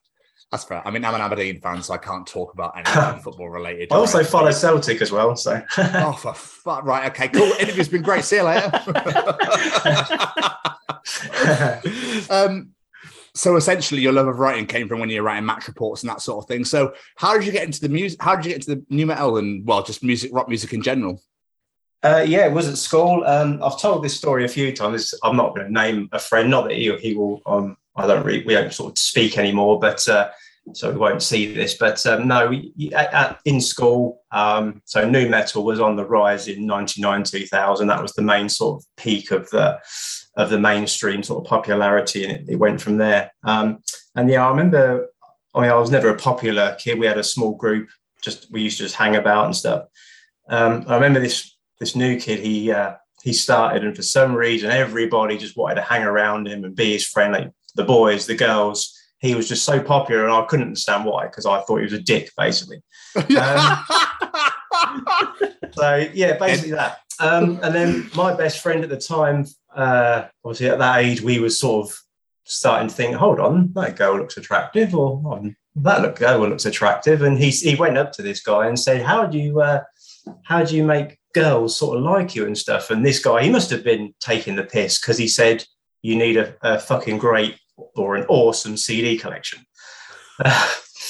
and uh, from there, he was just going to sort of, he was going to our, near, nearest city and music shops every week, buying 10, 20 CDs at a time. And his collection would grow. His, uh, his attraction from the opposite sex didn't grow one bit, but he uh, he ended up obviously getting all the heavy metal CDs and stuff. And um, yeah, he lent me Korn's Follow the Leader and Slipknot's debut album one day, and everything just went to the dark side from there.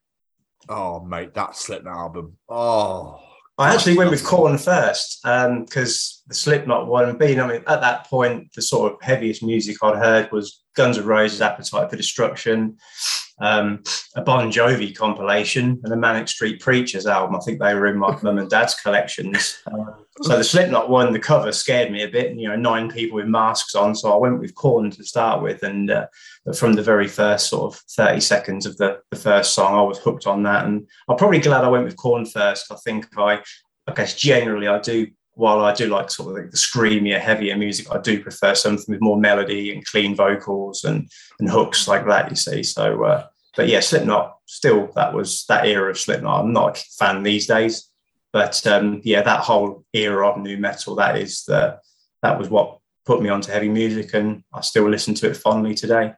That's amazing. I love the idea of being like, oh no, nine people. No, no, no. I prefer this girl hopscotching on a cliff edge. Wonderful. Yeah. Yes, we'll have a bit of that instead. Yeah. yeah, pretty much. Yeah, that's how. It, that's partly how it. Yeah. Again, I mean, I've always been somebody as well. That's you know back then as well. I, I would go to music shops and because we only really had Kerrang um, the weekly magazine. Um, I didn't have Sky TV then, so I never had the Kerrang music channel or Scuzz with the music videos.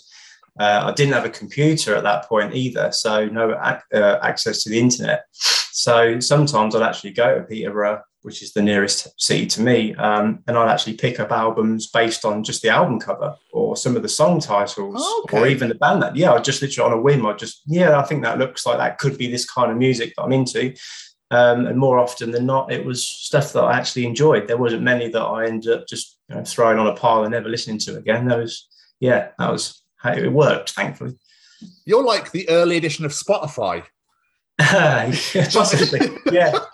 like your, yeah. your own Discover Weekly. Yeah, it's like, oh, that it was. Yeah.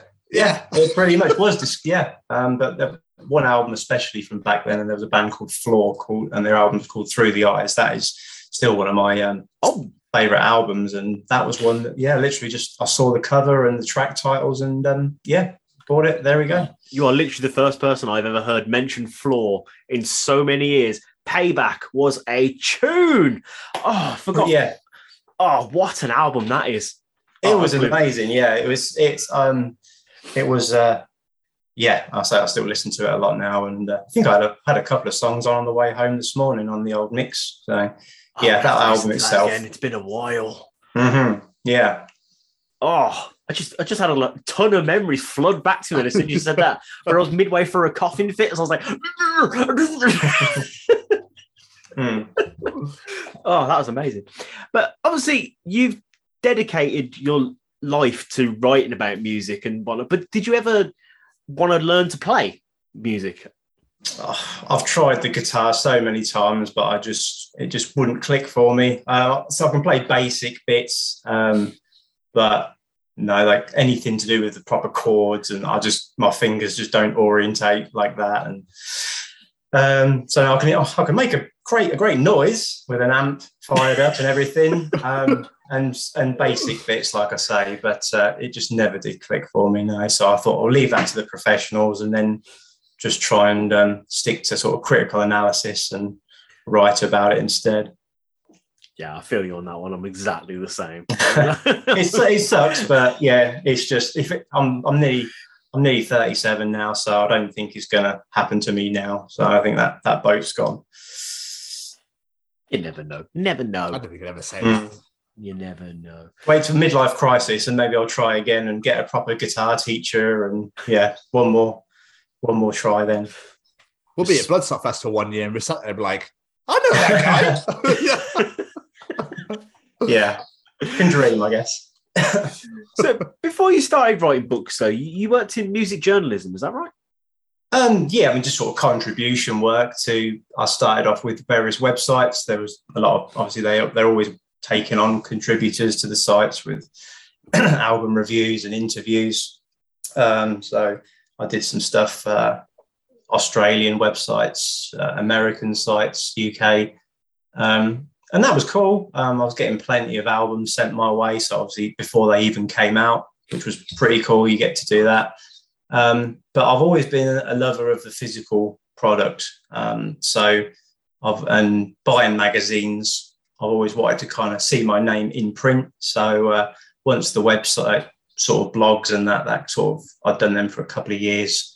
Um, thankfully, I found a, magazine based in the UK called Powerplay Rock and Metal, um, and I reached out to the editor there, and yeah, thankfully he he took me on. So again, it was reviews, interviews, um, and that was more fun. Obviously, then I still remember like waiting for the the first magazine to come out that I that I um, contributed to. Typically, I think that was a I think I, I started in the November, and because of Christmas, there that issue didn't come out for two months. So I had a whole Oh. two months of waiting, and then hoping I'd be able to find the magazine in my um, hometown. But then, luckily, because I was writing for them, I got the magazine sent through the post for free. So, but it was still nice to see, um, yeah, when obviously they turn up and your name's there and and your name's part of the sort of staff writers and stuff. And um, yeah, so I, I did that for a, for a couple of years after that, and also uh, Down for Life Punk and Hardcore magazine, which is another really cool one. It's only comes out twice a year, um, but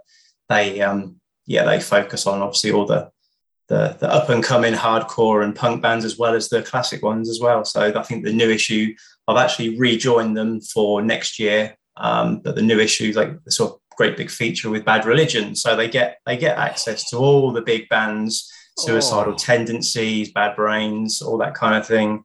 Um, so yeah, both those magazines um, I I still catch up on, and uh, and yeah, like I say, Down for Life. Hopefully, from February March next year, I'll be uh, writing for them again. So interesting to see what pieces we get to um, to focus on. Absolutely. I mean, we we asked Joe because obviously you've seen, you've seen the interview we did with Joel McIver. I Mm. asked you the same question, so I want to know what your thoughts are. Do you think technology is kind of like destroying the print business? So, like with magazines and that sort of thing. Because I used to buy Kerrang every every week. I bought WWE magazine and Kerrang every. I think WWE is a monthly thing, and Kerrang's every week. I used to buy them all the Yeah. time, and then I just you know eventually everyone weans off them. It's like nah, and then obviously they don't exist anymore. Um, it's mental the amount of magazines that now don't exist anymore that were massive back in the day. So, like, do you Absolutely. feel like te- like people want it want it just now, don't they? Want it now. I want to read it now, like rather than It seems, waiting for months. yeah, it seems to be. And again, I like I say, it's. I like the layout of something as well. So when you're looking at it on your phone, it's all condensed and Yeah. and you, you. It's also, I think, I don't know, maybe it's just me, but you're having to swipe up constantly, constantly to read the whole article. Where you can buy a magazine, it's all on one or two pages. Mm. Um, but yeah, I can see why, and obviously the cost as well, especially now the way things are. Although I think of some of the magazines were were on the way out even before the pandemic, and obviously all the rising costs. But yeah, I mean it's the new way, and I, I still can't get my head around these NFTs that you can now get, like the images that um, on blockchains that you you pay this currency and you keep an image, and it's you are you're the owner of the only image of that design or whatever, and but it's on your phone. Um, and it's not the same of having it in your hand. Just like you know, yeah, I don't like it. Um, so if I could, I'd still buy the magazines. But then again, for, for the consumer, the price of magazines, I think Metal Hammer's still going, but it's six pound ninety nine an issue now every Oh, month. Yeah. Um, and a lot of the months you don't sort of get anything free. I mean, people my age, we don't. I don't care about posters that they they give away now. Um, I don't remember the last time they gave a sort of free CD away. They used to do sort of compilations of Mm. certain bands. Um, so six ninety nine a month for that, and the magazine's a lot smaller than it used to be as well. Um, so there is the yeah, one of those things where okay, you want to support these kind of things, but then obviously with in terms of your own um, finances and stuff, sometimes you have to kind of knock the magazines on the head and yeah, like you said, stick to the websites. But um, the only thing I don't like about the websites is the um, the, the the forums. You you know, Blabbermouth is one of the worst I've ever seen Oh. for idiots in the comments section and. I was lucky enough that two of my books uh, got featured on Blabbermouth, and sometimes you have to have a hard sort of, you have to sort of just block it out when you look at the comments, and especially when the nu metal book was announced, and they're all sort of obviously slating nu metal and stuff like that. And um, so yeah, it's no, if if I could, yeah, the physical was a shame, but it is what it is, I guess, in this modern climate.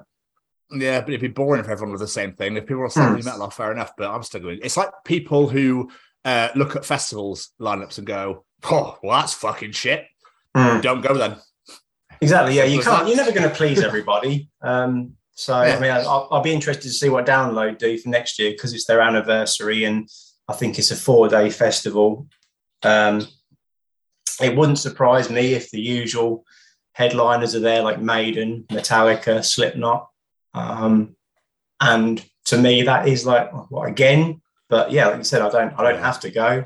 I'm looking forward to Slam Dunk next year, which has got the Offspring. Um, that's got a pretty decent lineup as well. Um, so I fancy that one for a change next year. Um, but yeah, yeah, if you don't like something, don't read it or don't buy it or Yeah. don't go. It's, And also, there's a big announcement for Stand tomorrow at 5 p.m. Just to let you know. Yeah. Yes, this is coming out in three weeks' time. So Okay. everybody, this is recorded on October 26th. So there was an announcement on October 27th at 5 p.m. for Slam Dunk, and we all loved it. yeah, hopefully, uh, yeah. So I, I presume it'll just be some more bands announced. But um, yeah, I'm big on sort of sort of the '90s punk rock, especially the American stuff. So I was hoping, or I'm hoping, that there'll perhaps be a few more of those kind of bands announced, like Lagwagon, for example. And I think the Vandals were there last year. Um, I've never been to Slam Dunk, so obviously I missed out. So oh, it'd be nice to see them again, perhaps. Um, Mad Caddies. yeah, like anything, that. anything like that. Yeah, NOFX because I think they're finishing up next are, year. yeah. So I wouldn't be surprised if they perhaps finally come back to the UK because I haven't seen them for a few years. I think they've played it like the last two years though, but then Zebrahead did like a seven year stretch of doing it every Right, year. okay. So Hmm. um so I don't know NOFX of headlines the punk stage the last two years. They definitely did the last time I was there in 2019. Okay. Yes. Mhm. Um and obviously 2020 didn't exist. And then I had to Hmm. sell my ticket last year because of bloody travel. Um but uh yeah, this year looks fucking sick. I think they got to do it, especially like I say, as they they're on about giving calling it quits next year. So get a UK tour going and have a slot there, even if it's playing just before the Offspring. It's um, there'll be plenty of people there for it. Because I think I saw him at Download 2000 and I'm not sure now. It's 2022 now. 2015, 2016, they headlined the second stage on a on a complete mud field. But um, it was good still. God, drown load. Mm, that was that year. That was terrible. Yeah. So, what made you want to get into journalism in the first place? Was it like we were talking earlier with when you were a kid writing your soccer write ups? Yeah. Just um, so I've always I guess, critically analysed albums and music, um, and I. Uh, and the main thing was sort of writing features, I guess, um, and trying to get interviews with the bands that I was listening to. So um, the reviews, yes, that was always a, a given because every magazine um, or website they want people for reviewing. Um, but it was the the interviews and the features that was my main main aim. So yeah, with the magazines, had to sort of work my way up, I guess, a little bit for a few months, just prove if I was a semi decent writer, I suppose, with the reviews, and then and then interviews and features followed afterwards. So yeah, that was the main part. So I'm guessing it's your work with Powerplay and doing interviews and stuff like that that sort of helped you get that in for the interviews for your book. Um, not really, actually, because the Powerplay magazine, especially, is such a, a an eclectic uh, set of genres that the magazine covers. You know, everything from hard rock to death metal, black metal, heavy metal, uh, folk metal, uh, folk rock. Um, so some of the interviews I did get it was bands that I wasn't particularly completely struck on. Um, so I had to at least like them a little bit to, when it come to interviewing them and talking about the new music they was promoting or whatever. Um, but no, the the nu metal books. I mean, in, with Powerplay, I did. I was fortunate enough to interview Brian Head Welch from Korn uh, when they released oh.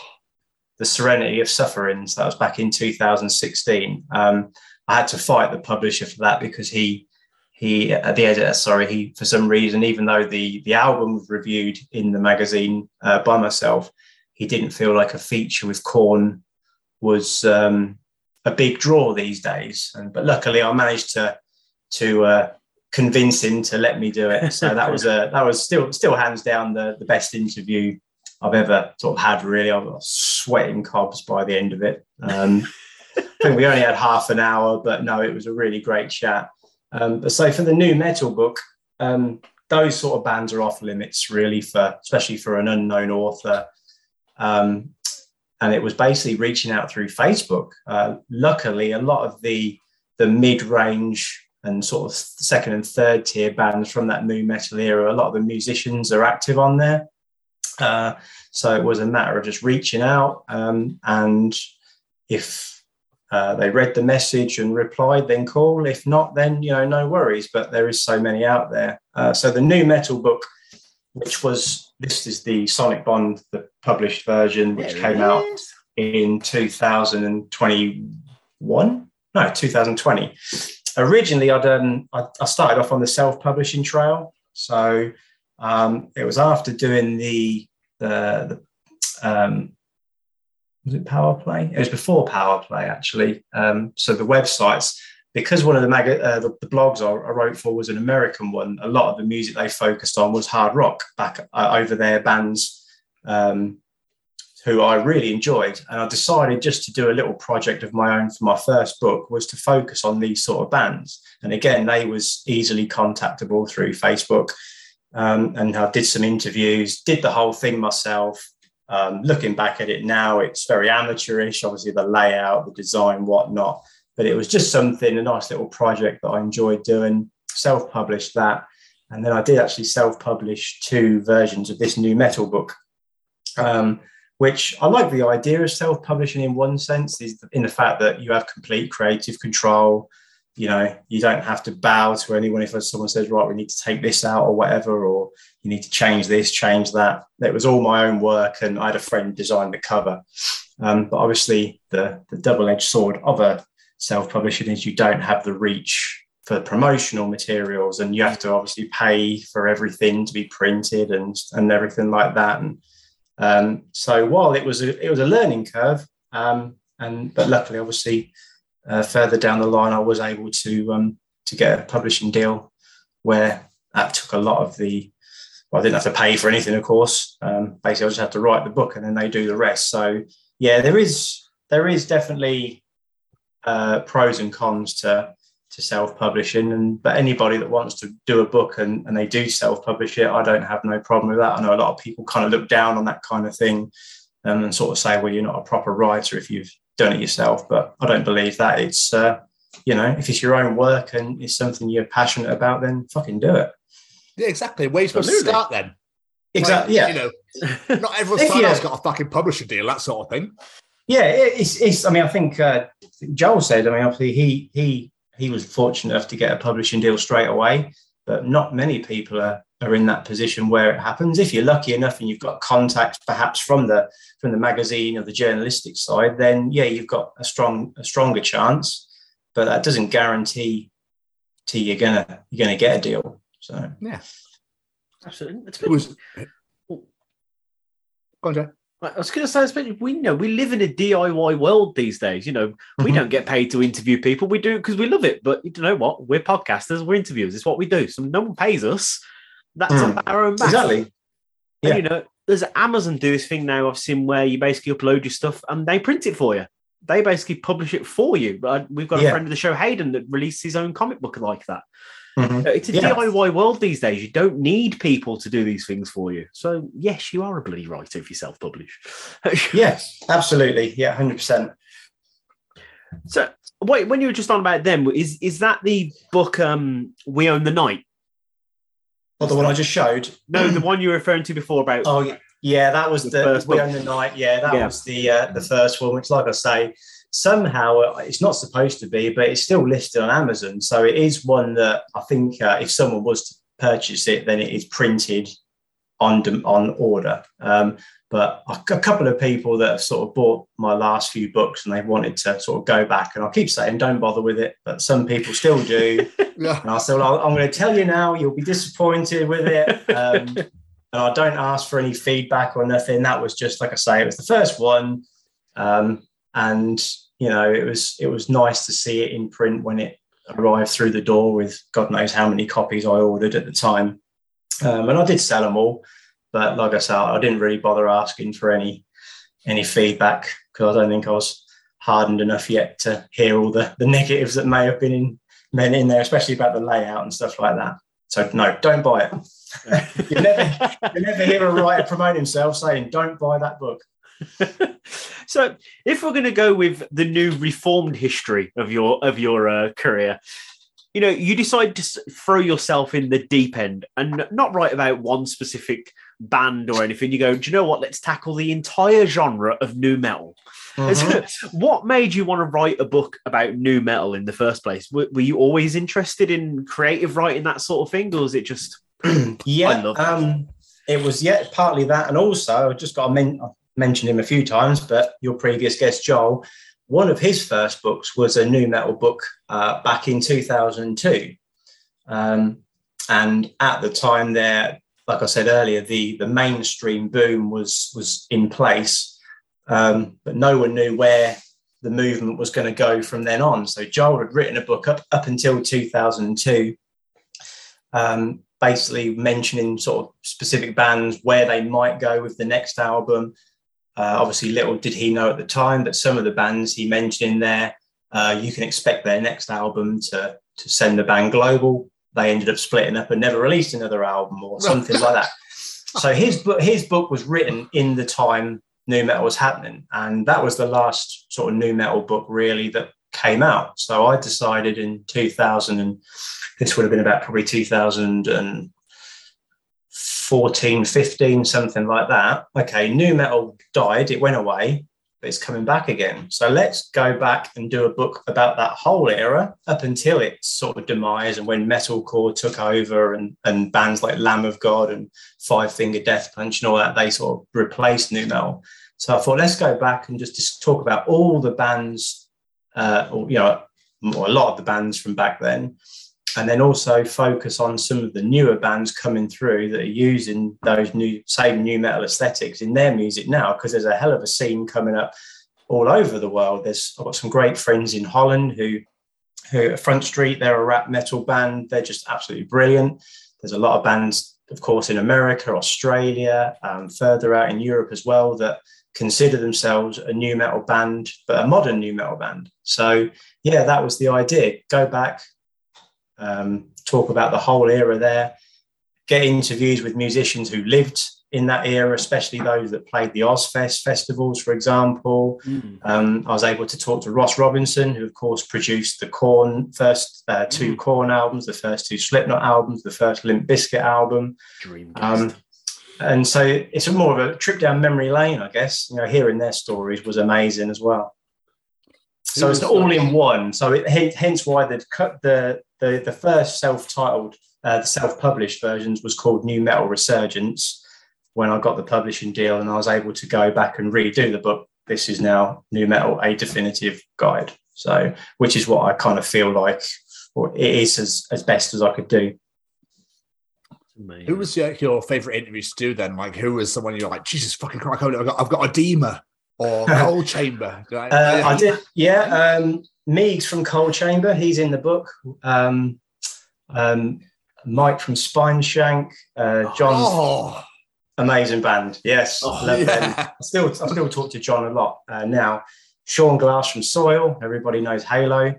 Um. John Wysocki from Staind. Um, Oh, there was about, I think there was about twelve or thirteen. I've got, I've got, well, I've got the book in front of me, so I can just quickly go through. Um, so yeah, members of Coal Chamber, Spineshank, Slaves on Dope, Staind, Snot, Taproot, Soil, Nonpoint, Alien Ant Farm, Kittie, um, Kittie. all of those. But Ross Robinson was the the big interview because I, I messaged him on Facebook, never heard nothing. Um, and I think it's about three months later, I just got home from work um, and my phone buzzed and it was Ross. He's like, hey man, I'm just getting done in the studio. Give me an hour and we'll talk. And I was like, well, I haven't prepared nothing. I haven't prepared. I, I know like the albums he's done, but I haven't got any idea what questions. So I was like, right, forget food. Let's do this. Um, and yeah, he came through. He rang me an hour later. Um, I think was on the phone about three hours. Um, amazing Oh. chat. Yeah. Um, and what struck me is because he's, he's he's known for being very harsh and brutal in the recording studio. You know, like trying to to bring out the best in the musicians, but going to places you shouldn't really go. But he's actually a real sensitive guy, and um, yeah, it, that was that was the and still is the favorite my favorite chat. And uh, so sometimes I go back in this book and just sort of look because um, some of the early ideas was to just do the interviews in a question answer format, but I ended up re- going back and doing the whole thing as if that person was speaking rather than any input with me. So it's almost their kind of autobiographical graphical um, look back of being part of the nu metal movement. So I mean, that's incredible. And the fact you got guys from Taproot and Staind is like, Mhm. oh, two incredible bands. But the interview with Ross you said was over the phone. Is that correct? Yeah, that was fun. Yeah. So that must have been the fastest writing you've ever done in your life. It was literally just, yeah, I was just trying to just think about what to ask and just down loads and loads of questions. Um, and luckily, he was able to give me a lot of content for each answer because, you know, I don't know if you've had it with the podcast or something, but you can sometimes get somebody that will give really short answers and you're just like, well, what am I going to do with that? That's not going to fill up 50 or 60 words or 100 words to a page. Um, but no, he gave me plenty of content. And um, luckily, as most of those bands, are, I think all of them were based in America. Um, luckily, the only one I did get a phone call charge was uh, Jared from Taproot, because again, that was a two hour call, but I stupidly made that call. And I think my phone bill for that Oh. month was about 250 quid. Oh, At least it wasn't Yeah. this year. Could you imagine if it was like this year? Fuck. Yeah, true. Yes, yeah, that was a few years back now, but that was that when I saw the bill afterwards, and I thought I fucking better sell these books to make that money. But tap po- poem by Taproot. Oh my god, Mhm. what a track! My sis, me and my sister still listen to this day. We love it. We listen to it when we're together because it's just iconic. That song. yeah, first band I ever saw live, Taproot, or that their gig. That was the first gig I ever went to. Taproot at the Birmingham Academy on that tour, the Welcome tour. So that would have been 2003, 2004, something like that. Yeah. Just out of interest, because they're one of my favorite bands of all time. Who did you talk to from Kittie? Uh, Fallon. Oh, nice, Yeah. nice. Uh, Oh, yeah, that was a quite a good chat because she was obviously it was. I wanted to reach out to somebody from a female perspective because uh, know obviously the uh, it's better now, but especially back then, heavy metal and, and hard rock and that was generally male dominated. Um, so it was nice to hear from a female aspect about trying to sort of, you know, break through, I guess, um, um, and you know, hear about their formation and getting signed to record deals and the albums and again touring Ozzfest. Um, I think pretty much every uh, musician I spoke to who played uh, an Ozzfest generally uh, most enjoyed talking about hanging out with Pantera guys. Um, you know, just legendary parties and chaos and carnage. The stories from Ozzfest are just amazing. I mean, hilarious. Some of the pranks that went on and um, and things like that. It's uh, yeah, it was great to hear those sort of stories firsthand. I guess. Amazing. I bet doing research for a book like this, so you must come up with so many surprises for you, like finding out facts you didn't know and discovering bands you either didn't know or completely mm-hmm. forgot about. Yeah. There was, yeah. I mean, the internet is like obviously there's a treasure trove of information as long as you're willing to to just dig all the depths to find like the tiniest, you know, smallest, least visited websites that may have a uh, a better insight on a band than some of the bigger websites. Um, the re- research is always my favorite part of writing a book, I guess. Um, so yeah, for the nu metal one, I mean, yeah, I was familiar with a lot of the bands that was around that I, that I covered because they were sort of seen on Kerrang and Scuzz.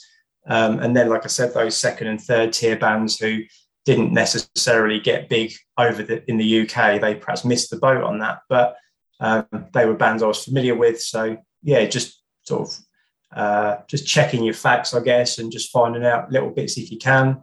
Um, and yeah, there was a few bands that I missed out on completely that um, in this book I was able to to re to visit or revisit and um, you know get more information on and and include them as well because they deserve to be in there. It's it's uh, if you was in America back then, then yes, you'd have, you'd have known about all these bands, but we wasn't given um, as much exposure that than what we could have done, I guess.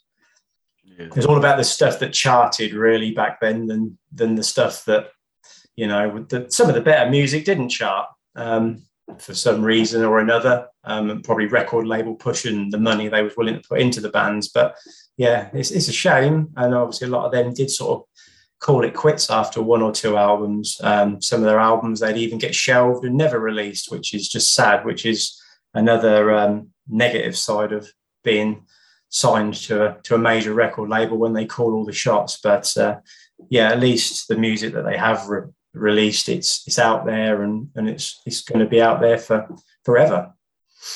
Yeah. So your next two books really piqued my interest. I love this idea. You took a deep dive into the careers of Korn and Tool, looking at every album, every song. Where did the idea to do this come from? Because this is genius. It's actually uh, from the publisher. So Sonicbond is the publisher that I'm signed with, um, and they they uh, have two two specific series of books that they focus on. So the on track, every album, every song is their main one, um, and they also have a decade series, which they basically the writer can approach and say, you know, if you'd like a, a book on this band, um, and obviously a specific decade. So uh, the next book, just jumping forward quickly, that I have coming out at the end of November, is uh, Faith No More, uh, all about their band throughout the 90s. Um, and the nu metal one, I guess I was kind of lucky because every so often, perhaps one or two times a year, the Sonicbond will actually publish a non series book as well, which is where the nu metal one came in. Um, there was a the the the owner of the company, the editor, he uh, had a feature in a writer magazine, which uh, my mum actually, she subscribed to the magazine she saw it and she showed me it. Um, and I decided to reach out with that book. And luckily, he, uh, he agreed to take it on. So then when it came time, so the nu metal one, like I said, was done. And he was interested to see uh, Korn. He, he, he wasn't familiar with many bands back then, but he knew of Korn, Linkin Park, and Slipknot. Um, and Korn being the band that sort of got me into heavy music, I thought it was kind of a nice little sort of coming full circle. The first band that got me into let's, let's write a book on them. Uh, somehow, uh, which will because I can read someone else's writing book magazine and spot every mistake. I can't spot my own, and somehow I missed a fucking song out. Oh. So I went back on the edits and it's in there. So whether it was a publishing error, I'm not sure. Um, there was actually someone moaning about it on Amazon on the book review. How can this be a book about every album, every song when he's missed a song out? But no, it wasn't. It wasn't on purpose. Um, but unfortunately, it's out there now. I can't do anything about it until maybe in a few years' time we decide to go back and um, and cover uh, everything that's not in there. So typically, this out this book came out in February, a week before Requiem, which is Korn's latest album. So that's not in there. Um, but no, that was the, yeah. So that's that's their Sonicbond's sort of main series, um, and it was interesting because while I'm obviously familiar with all the album tracks of Korn, there are a lot of B sides. That so this did this digs literally into all the B sides, whether it's soundtrack songs, um, demos. Um, so the Neidermeyer's Mind, their very first demo tape, that's included in the book. Um, and then yeah, just even just you know uh, Haze, they did a song for a computer game called uh, a song called Haze. So anything that Korn has done um, is included in there. And also mentioned like the covers. So I think the Devil went went down to Georgia. That was I think at that point that was the the last song the band had uh, released when this book was done. Um, and again, yeah. So talking about research, um, obviously Jonathan Davis has done a lot of interviews over the years about his personal um, his life and you know um, putting his life and feelings and emotions into the lyrics and stuff. But just deep diving the internet again and sort of looking at reading old, reading old interviews and uh, song facts and stuff like that. And then and sort of acting as a, a, critical analysis of the songs itself as well, talking about the song structures and the rhythms and the, the drums, the bass, the guitars, the vocals, everything. Um, so it was it was um, it was good fun to do, um, but p- partly because of that one song missing, um, I'm a little bit sort of that book was done, and it's not one I sort of particularly look look at too often, even though I sort of do have it here right now. So that's the Korn one. But yeah, it's it's it's not my favourite one that I've done. But there we go. Maybe, like I say, in a few years we'll get a chance to go back and and do another version of it, and then I'll um, I'll go I'll work hard on making it better than what it is right now. Although to be fair, a lot of people it's got a positive um, ratings review on Amazon. I think you know it's generally I think it's like four point six out of five, which I'm happy with based on uh, a good few reviews. Um, so most people have seemed to have enjoyed it, um, and then perhaps there's just that one person that's noticed that there was a song missing. So maybe it's not all bad. No, not um, at all. the tool the, the tool book must have took you years because their songs are years long anyway well um, well they are yes but there's also not as many tool songs out there so whereas Korn, I focused true. on, uh, I think I focused on 13 Korn albums plus the demo tape and all the other songs. Tool have a demo tape, and then they released Opiate, Undertow, Ænima, 10,000, uh, Lateralus, 10,000 Days, and Fear Inoculum. That's only a small handful of, of albums over uh, a 20, 30 year uh, career. Yes, the last couple of albums especially had extra long songs on them. Um, but most of my books, um, I do six or seven months, and that's about it. So by okay. from start to finish, six or seven months. Um, the tour one I do, yes, I, I, was happy with how that turned out. Um, and this was actually the the publisher's idea for me to look at Tool. So he mentioned originally, as I said, uh, Korn, Slipknot, and Linkin Park, and we agreed that uh, it was to be seen how the nu metal book and Korn would fare you know, sales wise. So he uh, he said, let's try something else. We'll see how that works out with the sales, and then if you know if if they've good, we'll come back to nu metal at another time. And to be fair, I wanted to sort of branch out a bit. So all the nu metal stuff I've done before. So me and a friend, we used to have a nu metal podcast. Um, before I got the publishing deal, I, I, created my own nu metal zine, which um, uh, which sold pretty well with my own sort of little I've got a little following of friends, a lot of them from America that support me and, and buy what I everything I do. But I also felt I wanted to show that I'm not just about nu metal. Um, so the publisher actually said, Would you consider doing a book on Tool? Um, and they're definitely not a band I would have considered doing. I, I am a I'm a big fan of them. Actually wearing a Tool shirt as we speak. Oh, yeah, yeah. Um, but uh, yeah, I'm glad he did because yeah, learning uh, about a lot of the sort of side, the backstories to some of the songs, and um, so I had a fair bit of knowledge, but not enough to write a book off my own back. But um, that was re- really enjoyable.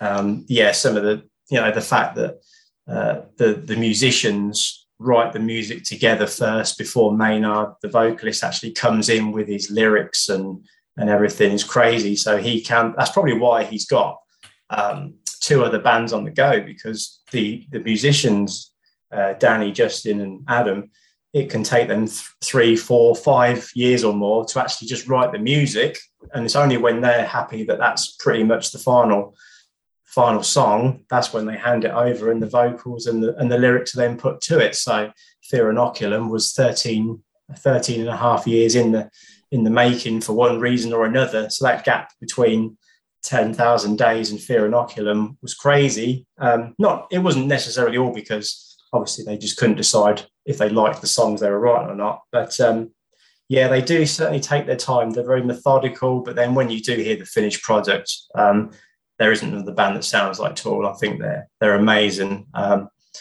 money grabbing, yes.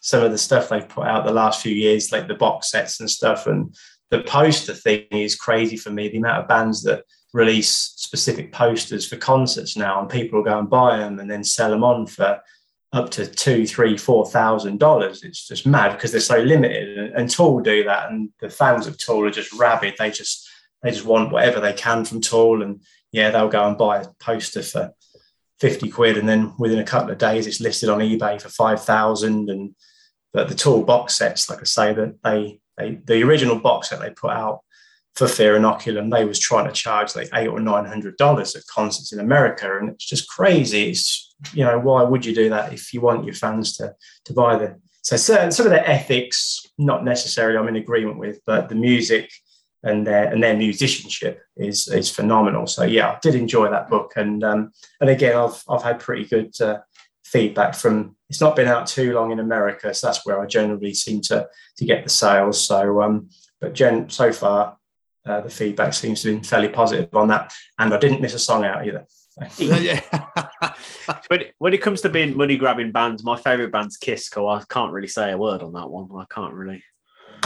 If you've got plenty of money, I've got loads of Kiss stuff I'm trying to sell actually because me and my girlfriend bought a house this year. Um, and I've got a load of action figures and Oh, all, all in all in their original boxes and God Oh, knows bro. what Kiss stuff. It's, it's yeah, yeah, I'm trying to sell it, but I mean, yeah, I love Kiss. Um, I've, I think I mean, I'm a massive vinyl collector as well, so there's there's not many of their albums I haven't got on vinyl. I've got a signed Alive 2 by the band.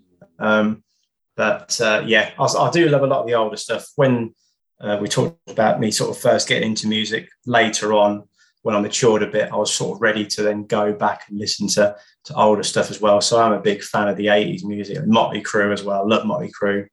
Um, and yes, Kiss, big, big fan. I just love everything about them. And like you said, yeah, if there's if there's a product out there that hasn't got Kiss's name on it, then tell me because I don't know. Just, Uh, yeah. So considering they release the fucking casket, they'll release anything. Yeah, it's just mad. It's mean, there's a video on YouTube of um, Gene Simmons doing a walk around his house with all the memorabilia. There's a there was a um, a program on was it called the Toy Hunter? I think it was uh, an American one, and Gene Simmons tasked this guy to go and find something that he didn't own already with Kiss name on it. Um, and he went through all these little these flea markets and sale uh, car boots and stuff in America, and I think he ended up with three or four different things. And he was like, "Yeah, Gene won't have these." And of course, he went to Gene's house and he's like, "Here's this," and Gene was like, "That's there." And he showed him the cabinet, and there it was. And then another thing, and then I, I think the last thing was like a great big kiss truck or something like that. And whether it was for TV or not, of course, Gene didn't have the last one of those. And the guy wanted a certain amount of money for it. And Gene was like, No, I'm not giving you money. I'll give you this. And he gave him the signed platinum disc of a Kiss album. Oh, Um, but it was quite a good program to watch, just obviously hunting through. I suppose America's the place to be if you want Kiss stuff because Yeah, definitely. yeah, it's not as readily available in the UK. So just quickly going back onto Tool. So as you, as you you've studied Tool, you know all about them now, ready for this book. I have a slight task for you, sir. I have never been able to get into Tool. There's so much hype about them, and I just don't get it. Okay. Can you recommend me a couple of songs that I can check out and I can see what all the bloody fuss is about?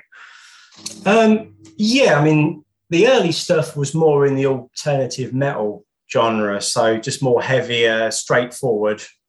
Um, the probably my favourite song still to this day is the first track on their Ænima album called Stinkfist. Um, I think I've heard that. so one. yeah, so that is like a, a fairly straightforward, heavy rock, heavy metal, sort of alternative metal song. Um, and yeah, I mean, there's so many really good sort of you know long songs. The one that comes to my mind, which I absolutely love, was on their Fear Inoculum album, which came out a few years ago, the last album, uh, a song called Pneuma.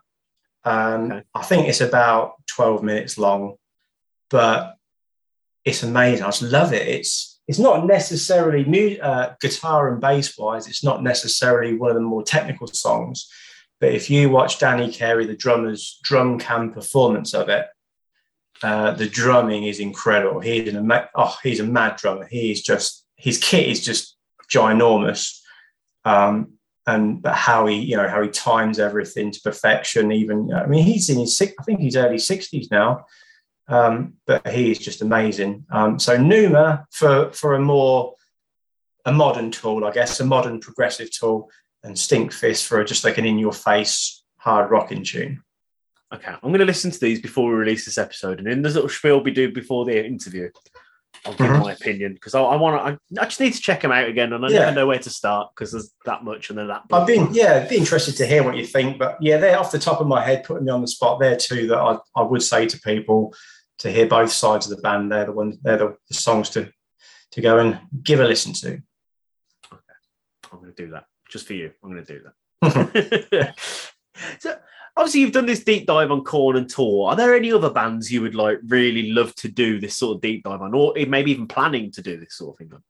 Uh, well, like I say, the, the next one out is the Faith No More Decades one, and I I hope it comes out okay. Um, I've taken a break since I I've written that book, so I'm not actually doing anything at the minute. Um, because for the last I don't know seven, eight, nine years, I've just constantly gone from book to book to book to book without a break. So I felt mentally this one got quite tough towards the end, trying to reach a word count, and the deadline was never in doubt. It was more the word count. Um, some you know bit of brain freeze and stuff like that. Uh, but looking, I mean, I've seen the book; it should be in, uh, being printed as we speak, so I'll get my copies in the next few weeks. Uh, but seeing the the template of it, it's turned out pretty well, and I think I prefer doing the decades books than I did the you know every song. Um, I mean, there's so many bands I do like, but then you look at their discography uh, and you, uh, you just think, I mean, I, lo- I love the Smashing Pumpkins, um, but to do an every album, every song of them, I mean, they've done God knows how many albums, but they're also one of the very few bands I could think of that have actually released more B sides that are actually better than the album material. They they must have, I don't know, over a, a thousand, fifteen hundred songs they've written. So imagine that being done in a book like that. That would take forever and ever. Um, so the, the Decade series is definitely what I'm interested in um, because with the the on track books, I also wrote them uh, as in a biography as well. So it isn't just going from album to album talking about the songs. When it comes to the next album cycle, I talk about everything the bands were doing up until that, like touring, uh, the recording process of the albums, uh, who they worked with in the studio. Um, so it's more more for a for a fan. There's more in depth knowledge in there than just you know my my my point of the songs. Whereas the Faith No More one is strictly a, a technically biographical of that whole decade. Um, so those are the ones that I'd like to do again. I have reached out with a couple of ideas to the publisher for a next one, um, which he's pretty slow at responding at the minute. So that's why I'm not doing anything. But I'm sure in the next few weeks he'll come back to me and then we'll discuss uh, what there is to what else to come. But um, oh yeah, so many bands. Nine Inch Nails. I'd love to write one on them. I'd love, in a way, to write a book on Nirvana or Linkin Park, um, Motley Crue, but so many people have done them before. So I've kind of got to a point where I want to try and focus on a band that doesn't have many books out, if any, of them. Um, so, you know, because it's just, you know, it's just another one. So like the Faith No More, for example, they've actually have one other really decent book, which was written and features interviews with the band. So I'm always going to say to people, well, go for that book because that actually features the band members. I couldn't get them involved with mine. Um, so I'd rather just look for someone that perhaps hasn't had a book out. Um, and the other art, the other goal is uh, to eventually either co-write or ghostwrite uh, memoirs as well with musicians. That would be another. That's probably the ultimate dream. Uh, I have actually done. I've actually done one, but that will never see see the light of day because the the musician involved can't get his backside in gear editing it. That was done four years ago now, I think, and it's it's brilliant. It's I, I read I read it through every so often, and it's a brilliant story, but he just can't seem to to get himself together. So I think we've missed the boat on that one. I did start another one with a uh, with someone, and he kind of knocked it on the head. He sort of ghosted me. So I did sort of good three months of work on the book, and then he decided that he would uh, do his own podcast and tell the stories instead. Oh, that's Uh, nice of them. Yep, and I did have a a, uh, a multi platinum selling musician want me to write his book as well, uh, but again, he's he's um he's busy with a new project, um, and it's it might happen one day, who knows? But yeah, that would be the overall goal. But it's more, I guess, you kind of got to get your name out there a bit more first.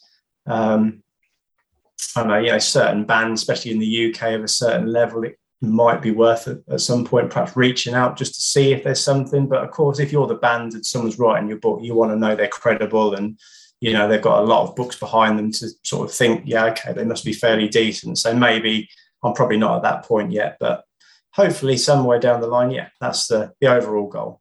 Not necessarily for the money. I'm not bothered about obviously the these books we get that we get six six monthly or every every six months we get royalties. Um, but it's nothing. It's not. It's not making me a full time writer. I do it for the for the love of the for the for the writing. And I've always said if I just sell one copy, then I'm happy. So um, yeah, it is what it is. That sounds all too familiar. Mhm. if we get one listen here, we're more than happy. Do you know I mean? It's just it's great though. But obviously, you're going to have setbacks. We, you know, Yeah. we- again, we know exactly how you feel with with you know people are like, yeah, yeah, of course, course, course, and Mm. then nothing. We're sat here. Yeah. Okay. Um, Mhm. You know, so there's going to be things like there's going to be people giving shitty comments, but who cares? Do you know? what I mean? Exactly. Who really gives a shit? What, how, how is Yeah. it? uh, You know, it doesn't change your life in any way. You know, Yeah. it's like people who. um So my favorite band ever, A Day to Remember, and so Mhm. the person being like, "Oh my god, you listen to them? They're fucking shit." So you go, "Oh, oh, oh you know what? Now you've mentioned it. You're right. I'll never listen to them ever again." Like, Mm. it's fucking Yeah, weird, isn't it? Like, why would you do that? I don't know. It's yeah, too many. It's okay to give your give your opinions at some point, but yeah, I don't like people that will say something as if their their their feedback is the only feedback that matters. Like, yeah, it's just Yeah. So I can imagine, for example, your, your nu metal book, right? And someone goes, "Well, this is fucking, this is shit." I go, "Okay, well, let me look at your book and then we'll compare." Oh, you've Yeah, not written one? Yeah. Exactly. There we are then. yeah. I was quite fortunate with. I think it was uh, nu metal on the Blabbermouth page when they shared the book, and then someone come out with something, and someone else said, "Okay, uh, I'm not a fan of nu metal, but this guy's written a book. What have you ever done?" Um, I'm not. Yeah, I mean, it's hard to say.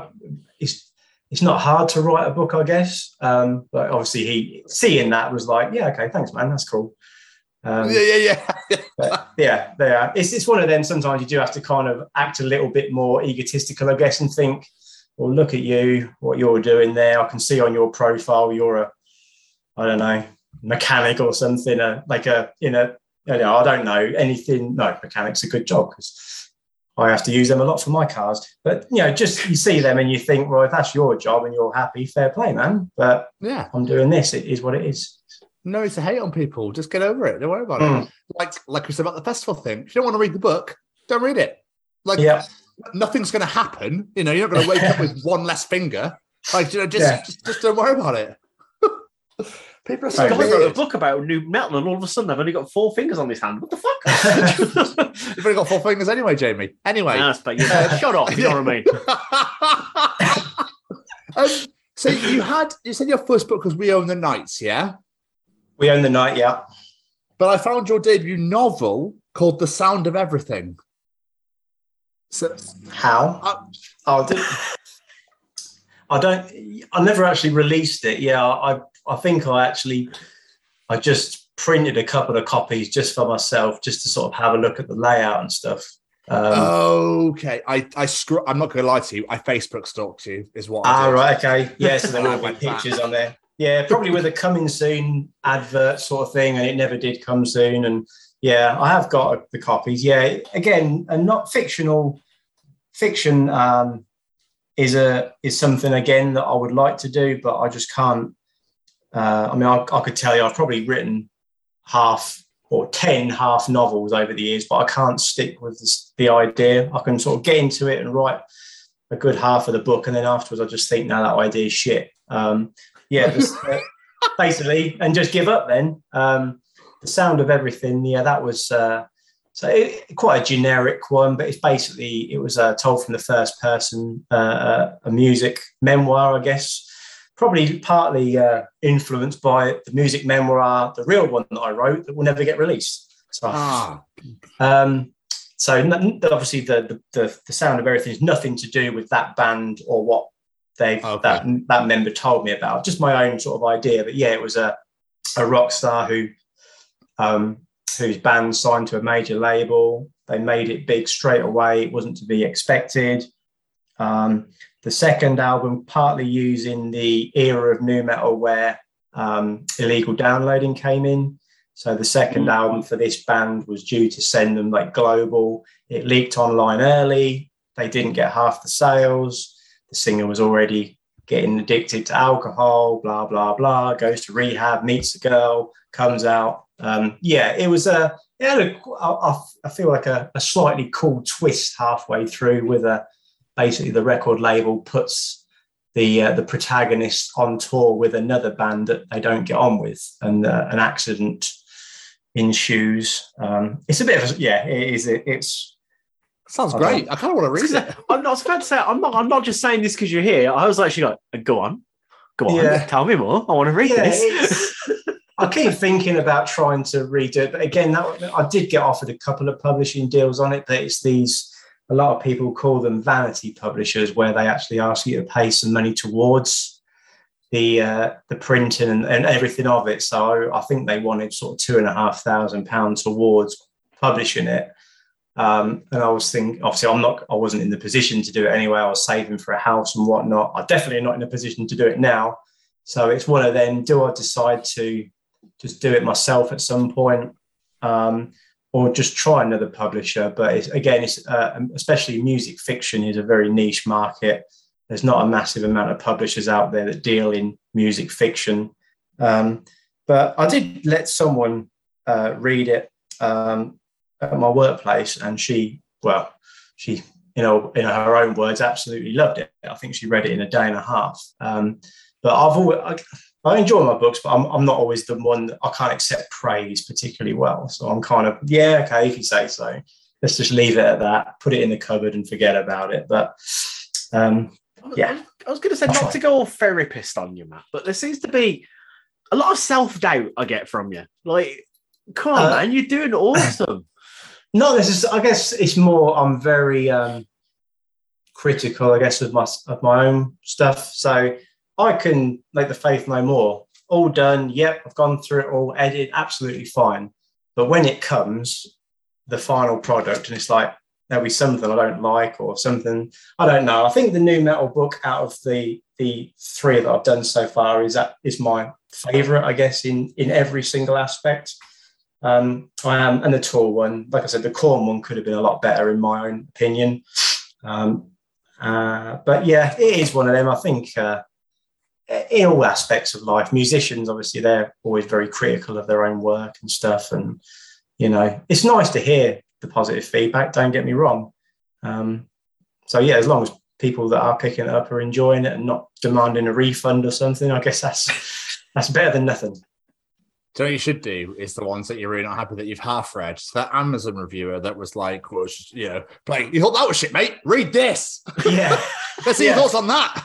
Yeah, the We Own the Night, like I say, yes, that is. Uh, I, I think I'm thoroughly justified to sort of downplay that one. But the review system on Amazon is terrible. I mean, the the tool book lost half a star rating the other day because someone received their book damaged, and they decided to review it by giving it three stars. Well, you're not reviewing the content; you're reviewing the fact that Amazon sent you the book damaged. yeah. Um, and that's annoying because you know as you rely on the, the star ratings and stuff for for a lot of people to actually look. Oh, okay. Well, if that many people have rated it and bought it, then it must be worth picking up. Whereas obviously, the more people that do that and your your star rating goes down, you, they're less likely to just sort of want to give it a try. Where is the best place to get your books from, Matt? Where is the best that basically you get most of the profits from? Because I don't want to go because I'm one of my best mates is one of the biggest Tool fans like I think I've ever known. Like I Hmm. can't stand them myself, but still, like he like he worships the ground they walk on. So I Hmm. want to grab a copy, but I don't want to grab a copy where the company I'm buying it from take most of it and you get like two p. it's pretty much everywhere you, that you're going to be able to get it from now. It's all through their distribution. So Amazon is the best is the best place, um, and they always have the best discounts as well. Actually, um, Okay. I don't know. I don't exactly know how much the tool one is at the minute, but I know. I mean, I think the tall RRP was it's fifteen ninety nine, but most of them on Amazon from Sonicbond they generally charge a tenner, maybe just a little bit more from. Um, but yeah, no, if he wants to buy it, just tell him if he wants to buy it on there and just pop a review on when he's done. Um, no, I'll grab it and I'll write it for you. I'll grab it and write it for you. Don't worry. I'll Yeah. post it on to him. I get I get um, a handful of complimentary copies when the books are done, um, which I do sell myself. Um, signed copies if people want them, um, but no, I don't. Um, I don't have any more of the tool ones on me. So at least with that way, I do um, I do earn a bit more money than I would through the royalty part of it. But uh, yeah, Awesome. Amazon's the best way. Um, if anyone happens to be listening to your show from Australia, there's a website called Booktopia. Um, they're the main uh, company over there, online bookstore. Um, and Barnes and Noble and Walmart in America are also uh, two of the main places that stock the books, as I've been told anyway.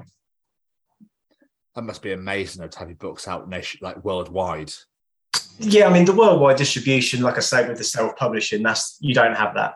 You literally you Yeah. have the books in your hand and you sell them to people perhaps in America. So you have to obviously post them out. Um, but yeah, with Sonicbond, the books come out in the UK first, and then two months later they come out in the rest of the world. So Tool uh, came out in America and everywhere else uh, at the end of September.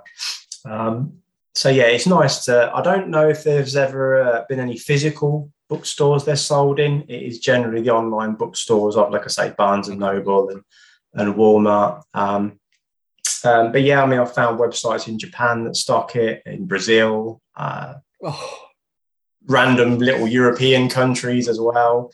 Um, so they have. Uh, the Sonicbond does have a good distribution side to them. Um, so yeah, I mean, that's as long as they're out there, that's people can then they want to pick it up. Yeah, it's it's nice to see. Yeah, it's uh, it's nice, especially when you get obviously a random person that you you haven't spoken to or or you know they haven't seen you promoting the book. I guess that they've actually found it themselves and bought it, either put a picture up on and tagged me in it on Instagram or have written a review. They're they're the nice ones to see as well, just to because you actually think, oh, okay, there is actually some strangers out there that come across and want to pick it up. I can imagine you looking into the list of like so like UK, America, Australia, Nicaragua, really beautiful, Trinidad and Tobago. It'd be interesting to see the the breakdown. Yeah, I don't get that. I just get a breakdown when the time comes for royalties. I just get a breakdown of sales um, per book. So it, I'm not, I'm not going to ask the publisher because it'd probably take him a long while if he was able to do it in the first place. Yeah, It would be interesting. Would be interesting. to see. I've had people reach out to me in various countries. Um, I know a lot of, especially sort of South America area, a lot of them keep asking if there's going to be one written in their own native language because obviously their English perhaps isn't good. But again, that's from what I've been told, it's up to a publisher in that country to reach out to Sonicbond to say, we want to publish this book. So uh, that's the only way that will happen. So, as I didn't know that at the time, next time I'll say to him, go and find yourself a publisher. Here's the contact email. That's how it's got to be done. So, yeah. Fingers crossed, sir. Fingers crossed. But no, like, like I said, you're absolutely killing it. And you know, you, as you said, you got this upcoming book all about Faith No More in the 90s. When did you say this is out again? So this one in the UK, this is out at the end of November. Um, and according to the Amazon listing in America, it's actually out on New Year's Eve over there, which oh, there you go. Um, so whether it'll be maybe a little bit later than that, I'm not sure. But yeah, originally it was supposed to be for October, but it's uh, no November the 26th, I want to say, maybe even the 25th. But it is available for pre-order on Amazon now. Um, if you search, just search my name, and then all the books come up on there. Um, but yeah, Faith No More, I love that band as well. Absolutely, um, one of the most sort of diverse rock bands there is that can do anything from lounge music to jazz to metal to rap rock. Um, uh, yeah, I love Faith No More, um, and yeah, I'm actually I'm, I'm, quite excited to see how that one's turned out when uh, when the copies arrive. Hopefully, in the next couple of weeks. Phenomenal. Before we start wrapping up, I know you said you're having a little bit of a break at the moment, so I won't ask if you've got anything coming up other than the Faith No More. But but is there ideas in the back of that head of yours? Are you going right? This yeah. When I'm ready to write, this is what I'm doing. Yeah, yeah. Well, I, I think I mentioned a little while ago. I have reached out to the publisher um, about a couple of bands I'd like to do in the Decade series. So it's just a matter of waiting for him to come back to me and say yes or no. Um, once he says yes, or once we agree on a band, he'll send me a contract out. Once that gets signed, it's ready to rock on. Um, and then also, like I said, February time, I think I'll uh, be returning to the Down for Life Punk and Hardcore magazine. So that was the one I used to write for. I did actually, I did put that on the back burner purely because of the the publishing deal. Um, so while I did enjoy writing for them, I think it came to the point where one issue was due when I had about a month left uh, before the deadline of a book. So I had to sort of knock that on the head. But luckily, the editors uh, sort of happy to have me come back. Um, so yes, that will be something to do in the first quarter of next year as well. So yes, hopefully another book next year, a couple of magazine pieces. Um, that'll that'll tide me over quite nicely. Incredible. Mr. Stevens, do you have any more questions for our illustrious guest? I do. And of course, as you know this how this works, you know, we know what's coming. Did you ever think that when you first started out writing your football uh, reviews of fake games, etc., that you would be here today with a book on Tool, Korn One Faith No More coming out, and a whole nu metal uh, definitive book out? Probably not, especially not under a, a professional publisher. Um, like I said, anybody can write a book if they want to, and self-publishing is a big thing now. So the nu metal one, I guess that was the big one that I did myself uh, before. Um, so yeah, I mean, it's hard to say had I not got the publishing deal whether I would have done more books in the uh, you know down the self-publishing route, um, or maybe it could have been one of them where you you know some people do perhaps just think at the end, is it worth it in the end? Um, but no, I just enjoyed writing. So whether I would have just stuck with magazines and something, I don't know. But uh, no, I'm very fortunate. I'm I'm very uh, thankful to Sonicbond for taking me on. And uh, like I say, the books that they they um, they print, they're very professional looking. Um, the only slight gripe is the the text layout in the books, which I've mentioned a couple of times. Can we do it like this? But uh, it, it's their house style. But no, I am thankful to them for for the for the opportunities they've given me. So, if uh, Stephen Lambe happens to see this, thank you, Stephen. Beautiful. Uh, before we let you go, sir, do you have any plugs, websites, social medias, anything you want people to go and check out? Uh, my Instagram is probably where I'm more active these days, uh, mainly just for book stuff. Uh, so that is at Matt underscore Karpe. Um, I'm just creating a little Wix website at the minute, which uh, the plan is to pay the small monthly fee for a mattkarpe.com web link. Um, so potentially, like you said, if this this uh, show's due out in a three weeks, that, that mattkarpe.com might be up and running by then. And like I said, with the books, Amazon is your best bet if you're in the UK, as they offer some nice little discounts. Absolutely love it. Matt, this has been phenomenal. Thank you so much, my friend. Really appreciate you doing this. Yeah, thank you guys for having me on as well. It's been uh, it's been great. Yeah, I appreciate you reaching out. Yeah. Okay. Thanks a lot, guys. Take care. Cheers, Take care, Matt. Matt. Take care, buddy. Cheers, See you soon. Bye bye. Yeah, ta-da. Bye. What a phenomenal interview. I absolutely Right. love this one. Incredible. And if you're one of those people in the comments and in the reviews giving him shit because he made a tiny mistake in the Korn book, fuck you. He spent a lot of time working on that. Don't be a dickhead.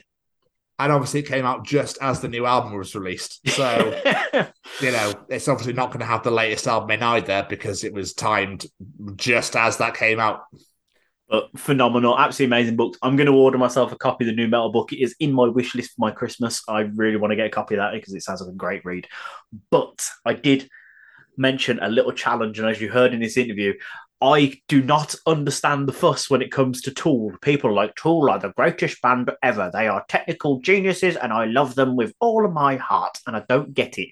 So I challenged Matt in this interview to give me two songs to listen to, and he gave, he gave me Schism and Fear Inoculum, and I gave them a listen. And you know what? I can appreciate what they're doing. It is technically beautiful, but by the end of the song, I was so bored. Like just they just go on way. And I like prog. I, I like long songs, but I was just like, oh my god, is this over yet? I, I don't get it. I God no. It's not for everybody. I, I'll admit it's going to sound really, really patronising, and I don't mean it in this way. But the last like thirty seconds to a minute of Schism is badass. Like it's a really great bit of music, and the vocal, it, it's awesome. I was like, if that was a whole song, I'd be down for that. That is awesome. But yeah, I- I just don't get it. I tried, Matt. I tried. It's not for everybody, Jamie. It's absolutely fine. Matt, thank you so much for taking the time to sit down and chat to us. We really appreciate it. We loved every second of it. And we hope that you guys enjoy listening to it as much as we did recording it. Mr. Stevens. Yes, sir. It's only audience participation time. Let's participate. Ladies and gentlemen, it's time to participate in Jamie's participation challenge. This week, I said, we all have those dream concerts and perform concerts. Let's try that one again. We all have those dream concerts and performances, mainly in the shower. This week, we're asking you if you could perform with any artist or band as a guest performer, who would it be? What song could you play? What would you be doing? Guitar, sing, drum, and the more detail, the better. What say you, Mr. Stevens? Who would I like to perform with? That's a good question. NSYNC could be cool. Oh, NSYNC would be great if you could I think the that'd be great. moves. Yeah, like just just doing pop, what tune?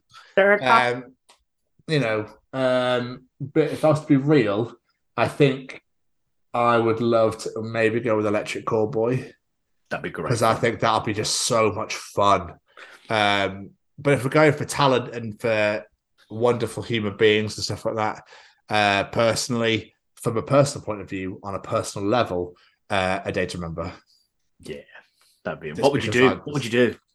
I just sing with Jeremy. I think. Yeah. I just, I, I think I just have to be a hype man more than anything else. Just going nuts.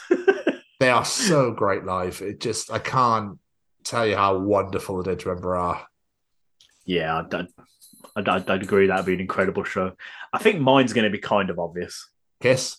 Kiss, playing rock and roll all night, doing vocals with Gene in New York City, Madison Square Garden. Just experience that, that crowd, the home crowd. Oh, that fucking yeah, that is my dream right there.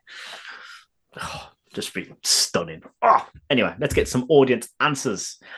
Mali Malpass. My God, this man gives us great answers every single Oh, week. yes. It says Million Dollar Love by Dub War. It is a massive dream of mine to sing with Benji Webb. I had no idea that Benji Webb had another band other than Skindred. Yeah, Dub War, yeah. Never heard of them in my life.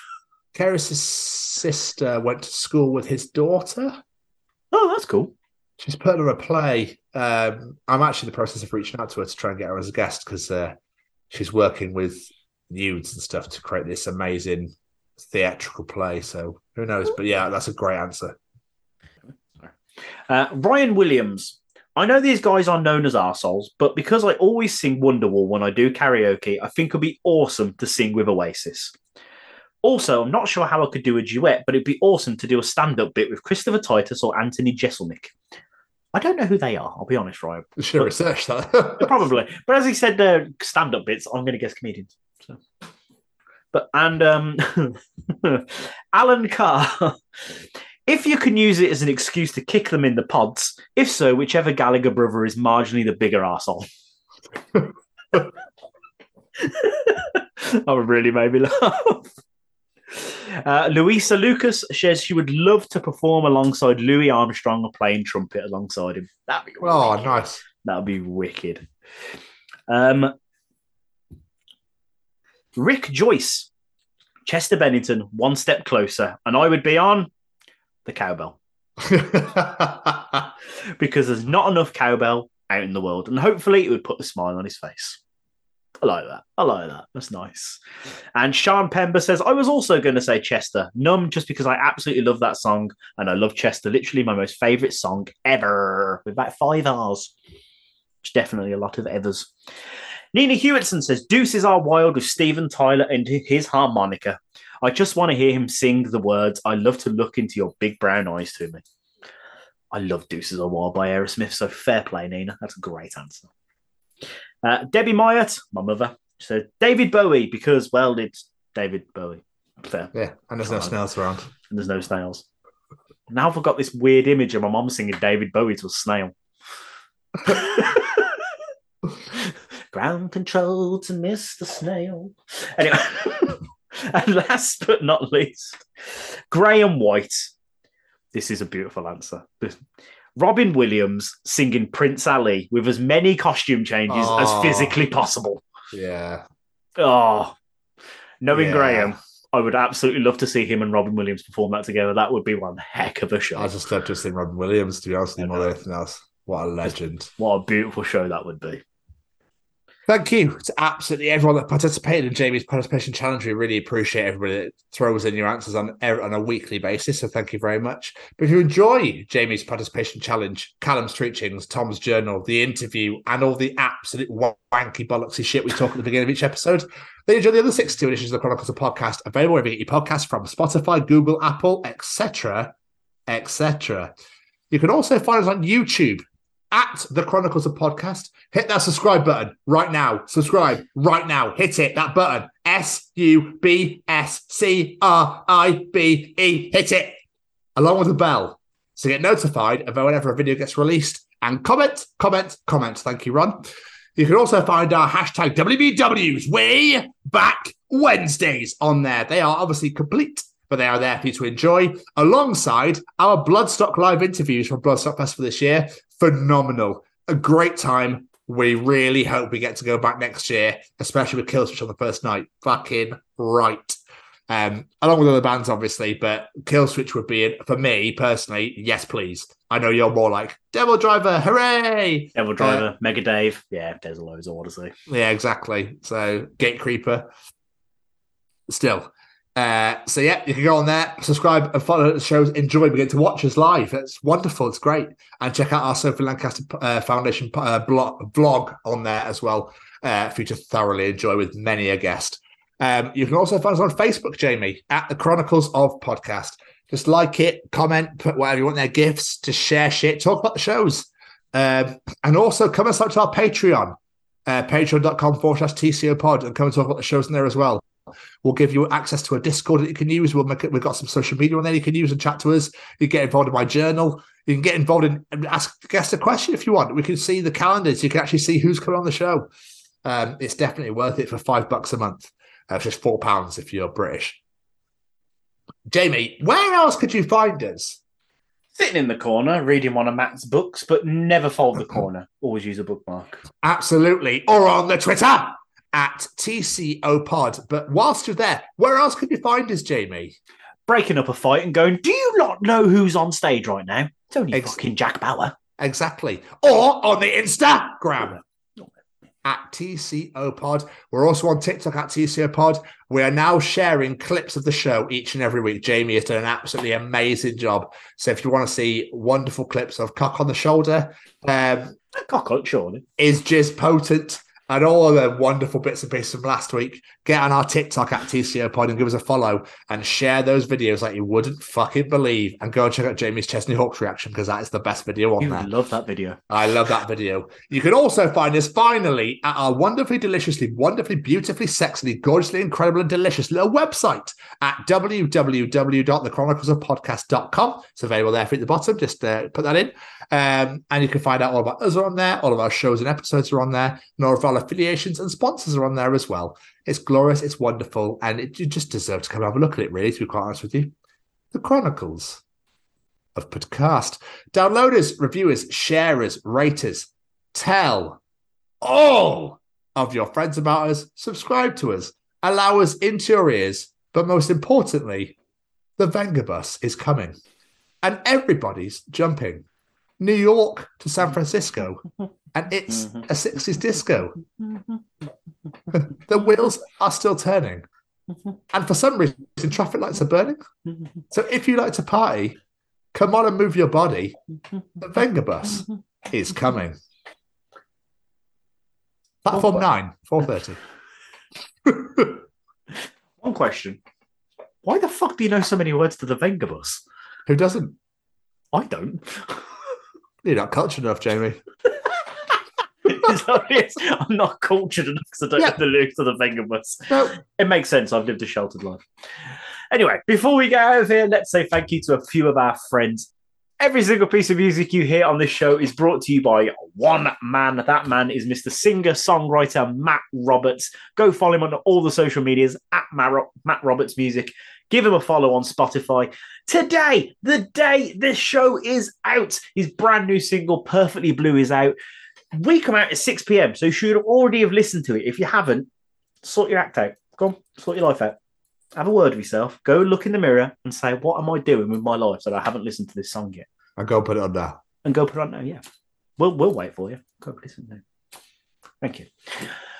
Also, a massive thank you to Sean and Braden at Stay Cozy Clothing, www.staycozyclothing.com or the smartphone app. Have a look on there. An absolute metric ton of apparel, and they are all absolutely beautiful and they are all very cozy. Look at that hoodie that Mr. Stevens is wearing.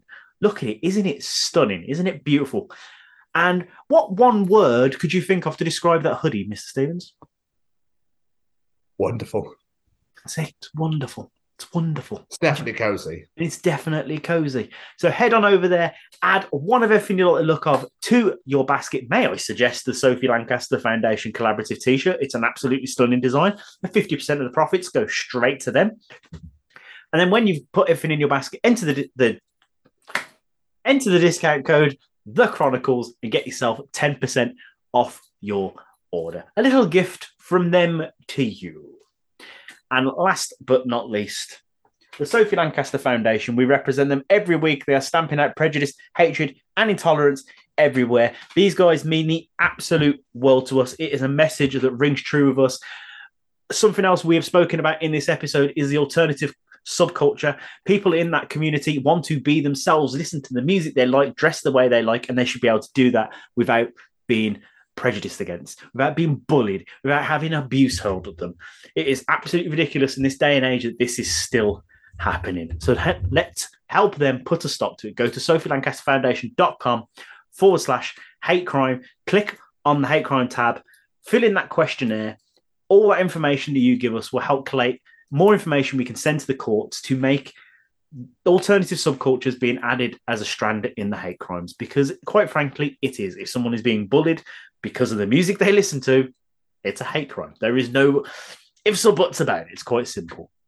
Also regarding the sophie lancaster foundation end of this month it is make a noise 26th of november. We celebrate it every single year in memory of sophie. So we will do something very special as we always do. The Sophie Lancaster Foundation will do something special. So keep your eyes and ears peeled and help us raise awareness and maybe a little bit of funds for the Sophie Lancaster Foundation, our wonderful charity partner. And last but not least, thanks this handsome devil over there. Look at him. Keeping me guys. in line while my brain melts this week. Thank you very much, Jamie, as well to you as well. I love, uh, I do enjoy this show uh, on a weekly basis. We, you know, we get it in when we can. Uh, we don't let the fans down. That's the right And the show. Absolutely. Um, guys, it's been another great edition, Jamie. Another wonderful episode. Matt, thank you so much for joining us. It's been a doozy. It's been an absolute wonderful, wonderful evening. I've really enjoyed this episode. Um, Um, as always. Uh, unfortunately, obviously, the Sophie Lancaster Foundation were meant to be hosting uh, an event on the 21st in Manchester, but sadly was cancelled uh, due to the fact that loads of people have so many different commitments. It was really hard to put together. Uh, but don't worry, like Jamie said, we can all make a noise on the 26th for Sophie and now for Sylvia. Um, so make sure that you get donating. Go donate right now. Go to TCO Pod. Go to our website. Donate on the Sophie Lancaster page right now. Um, but yeah. And as for this week, we'll see you all next week. Goodbye, everybody. Bye.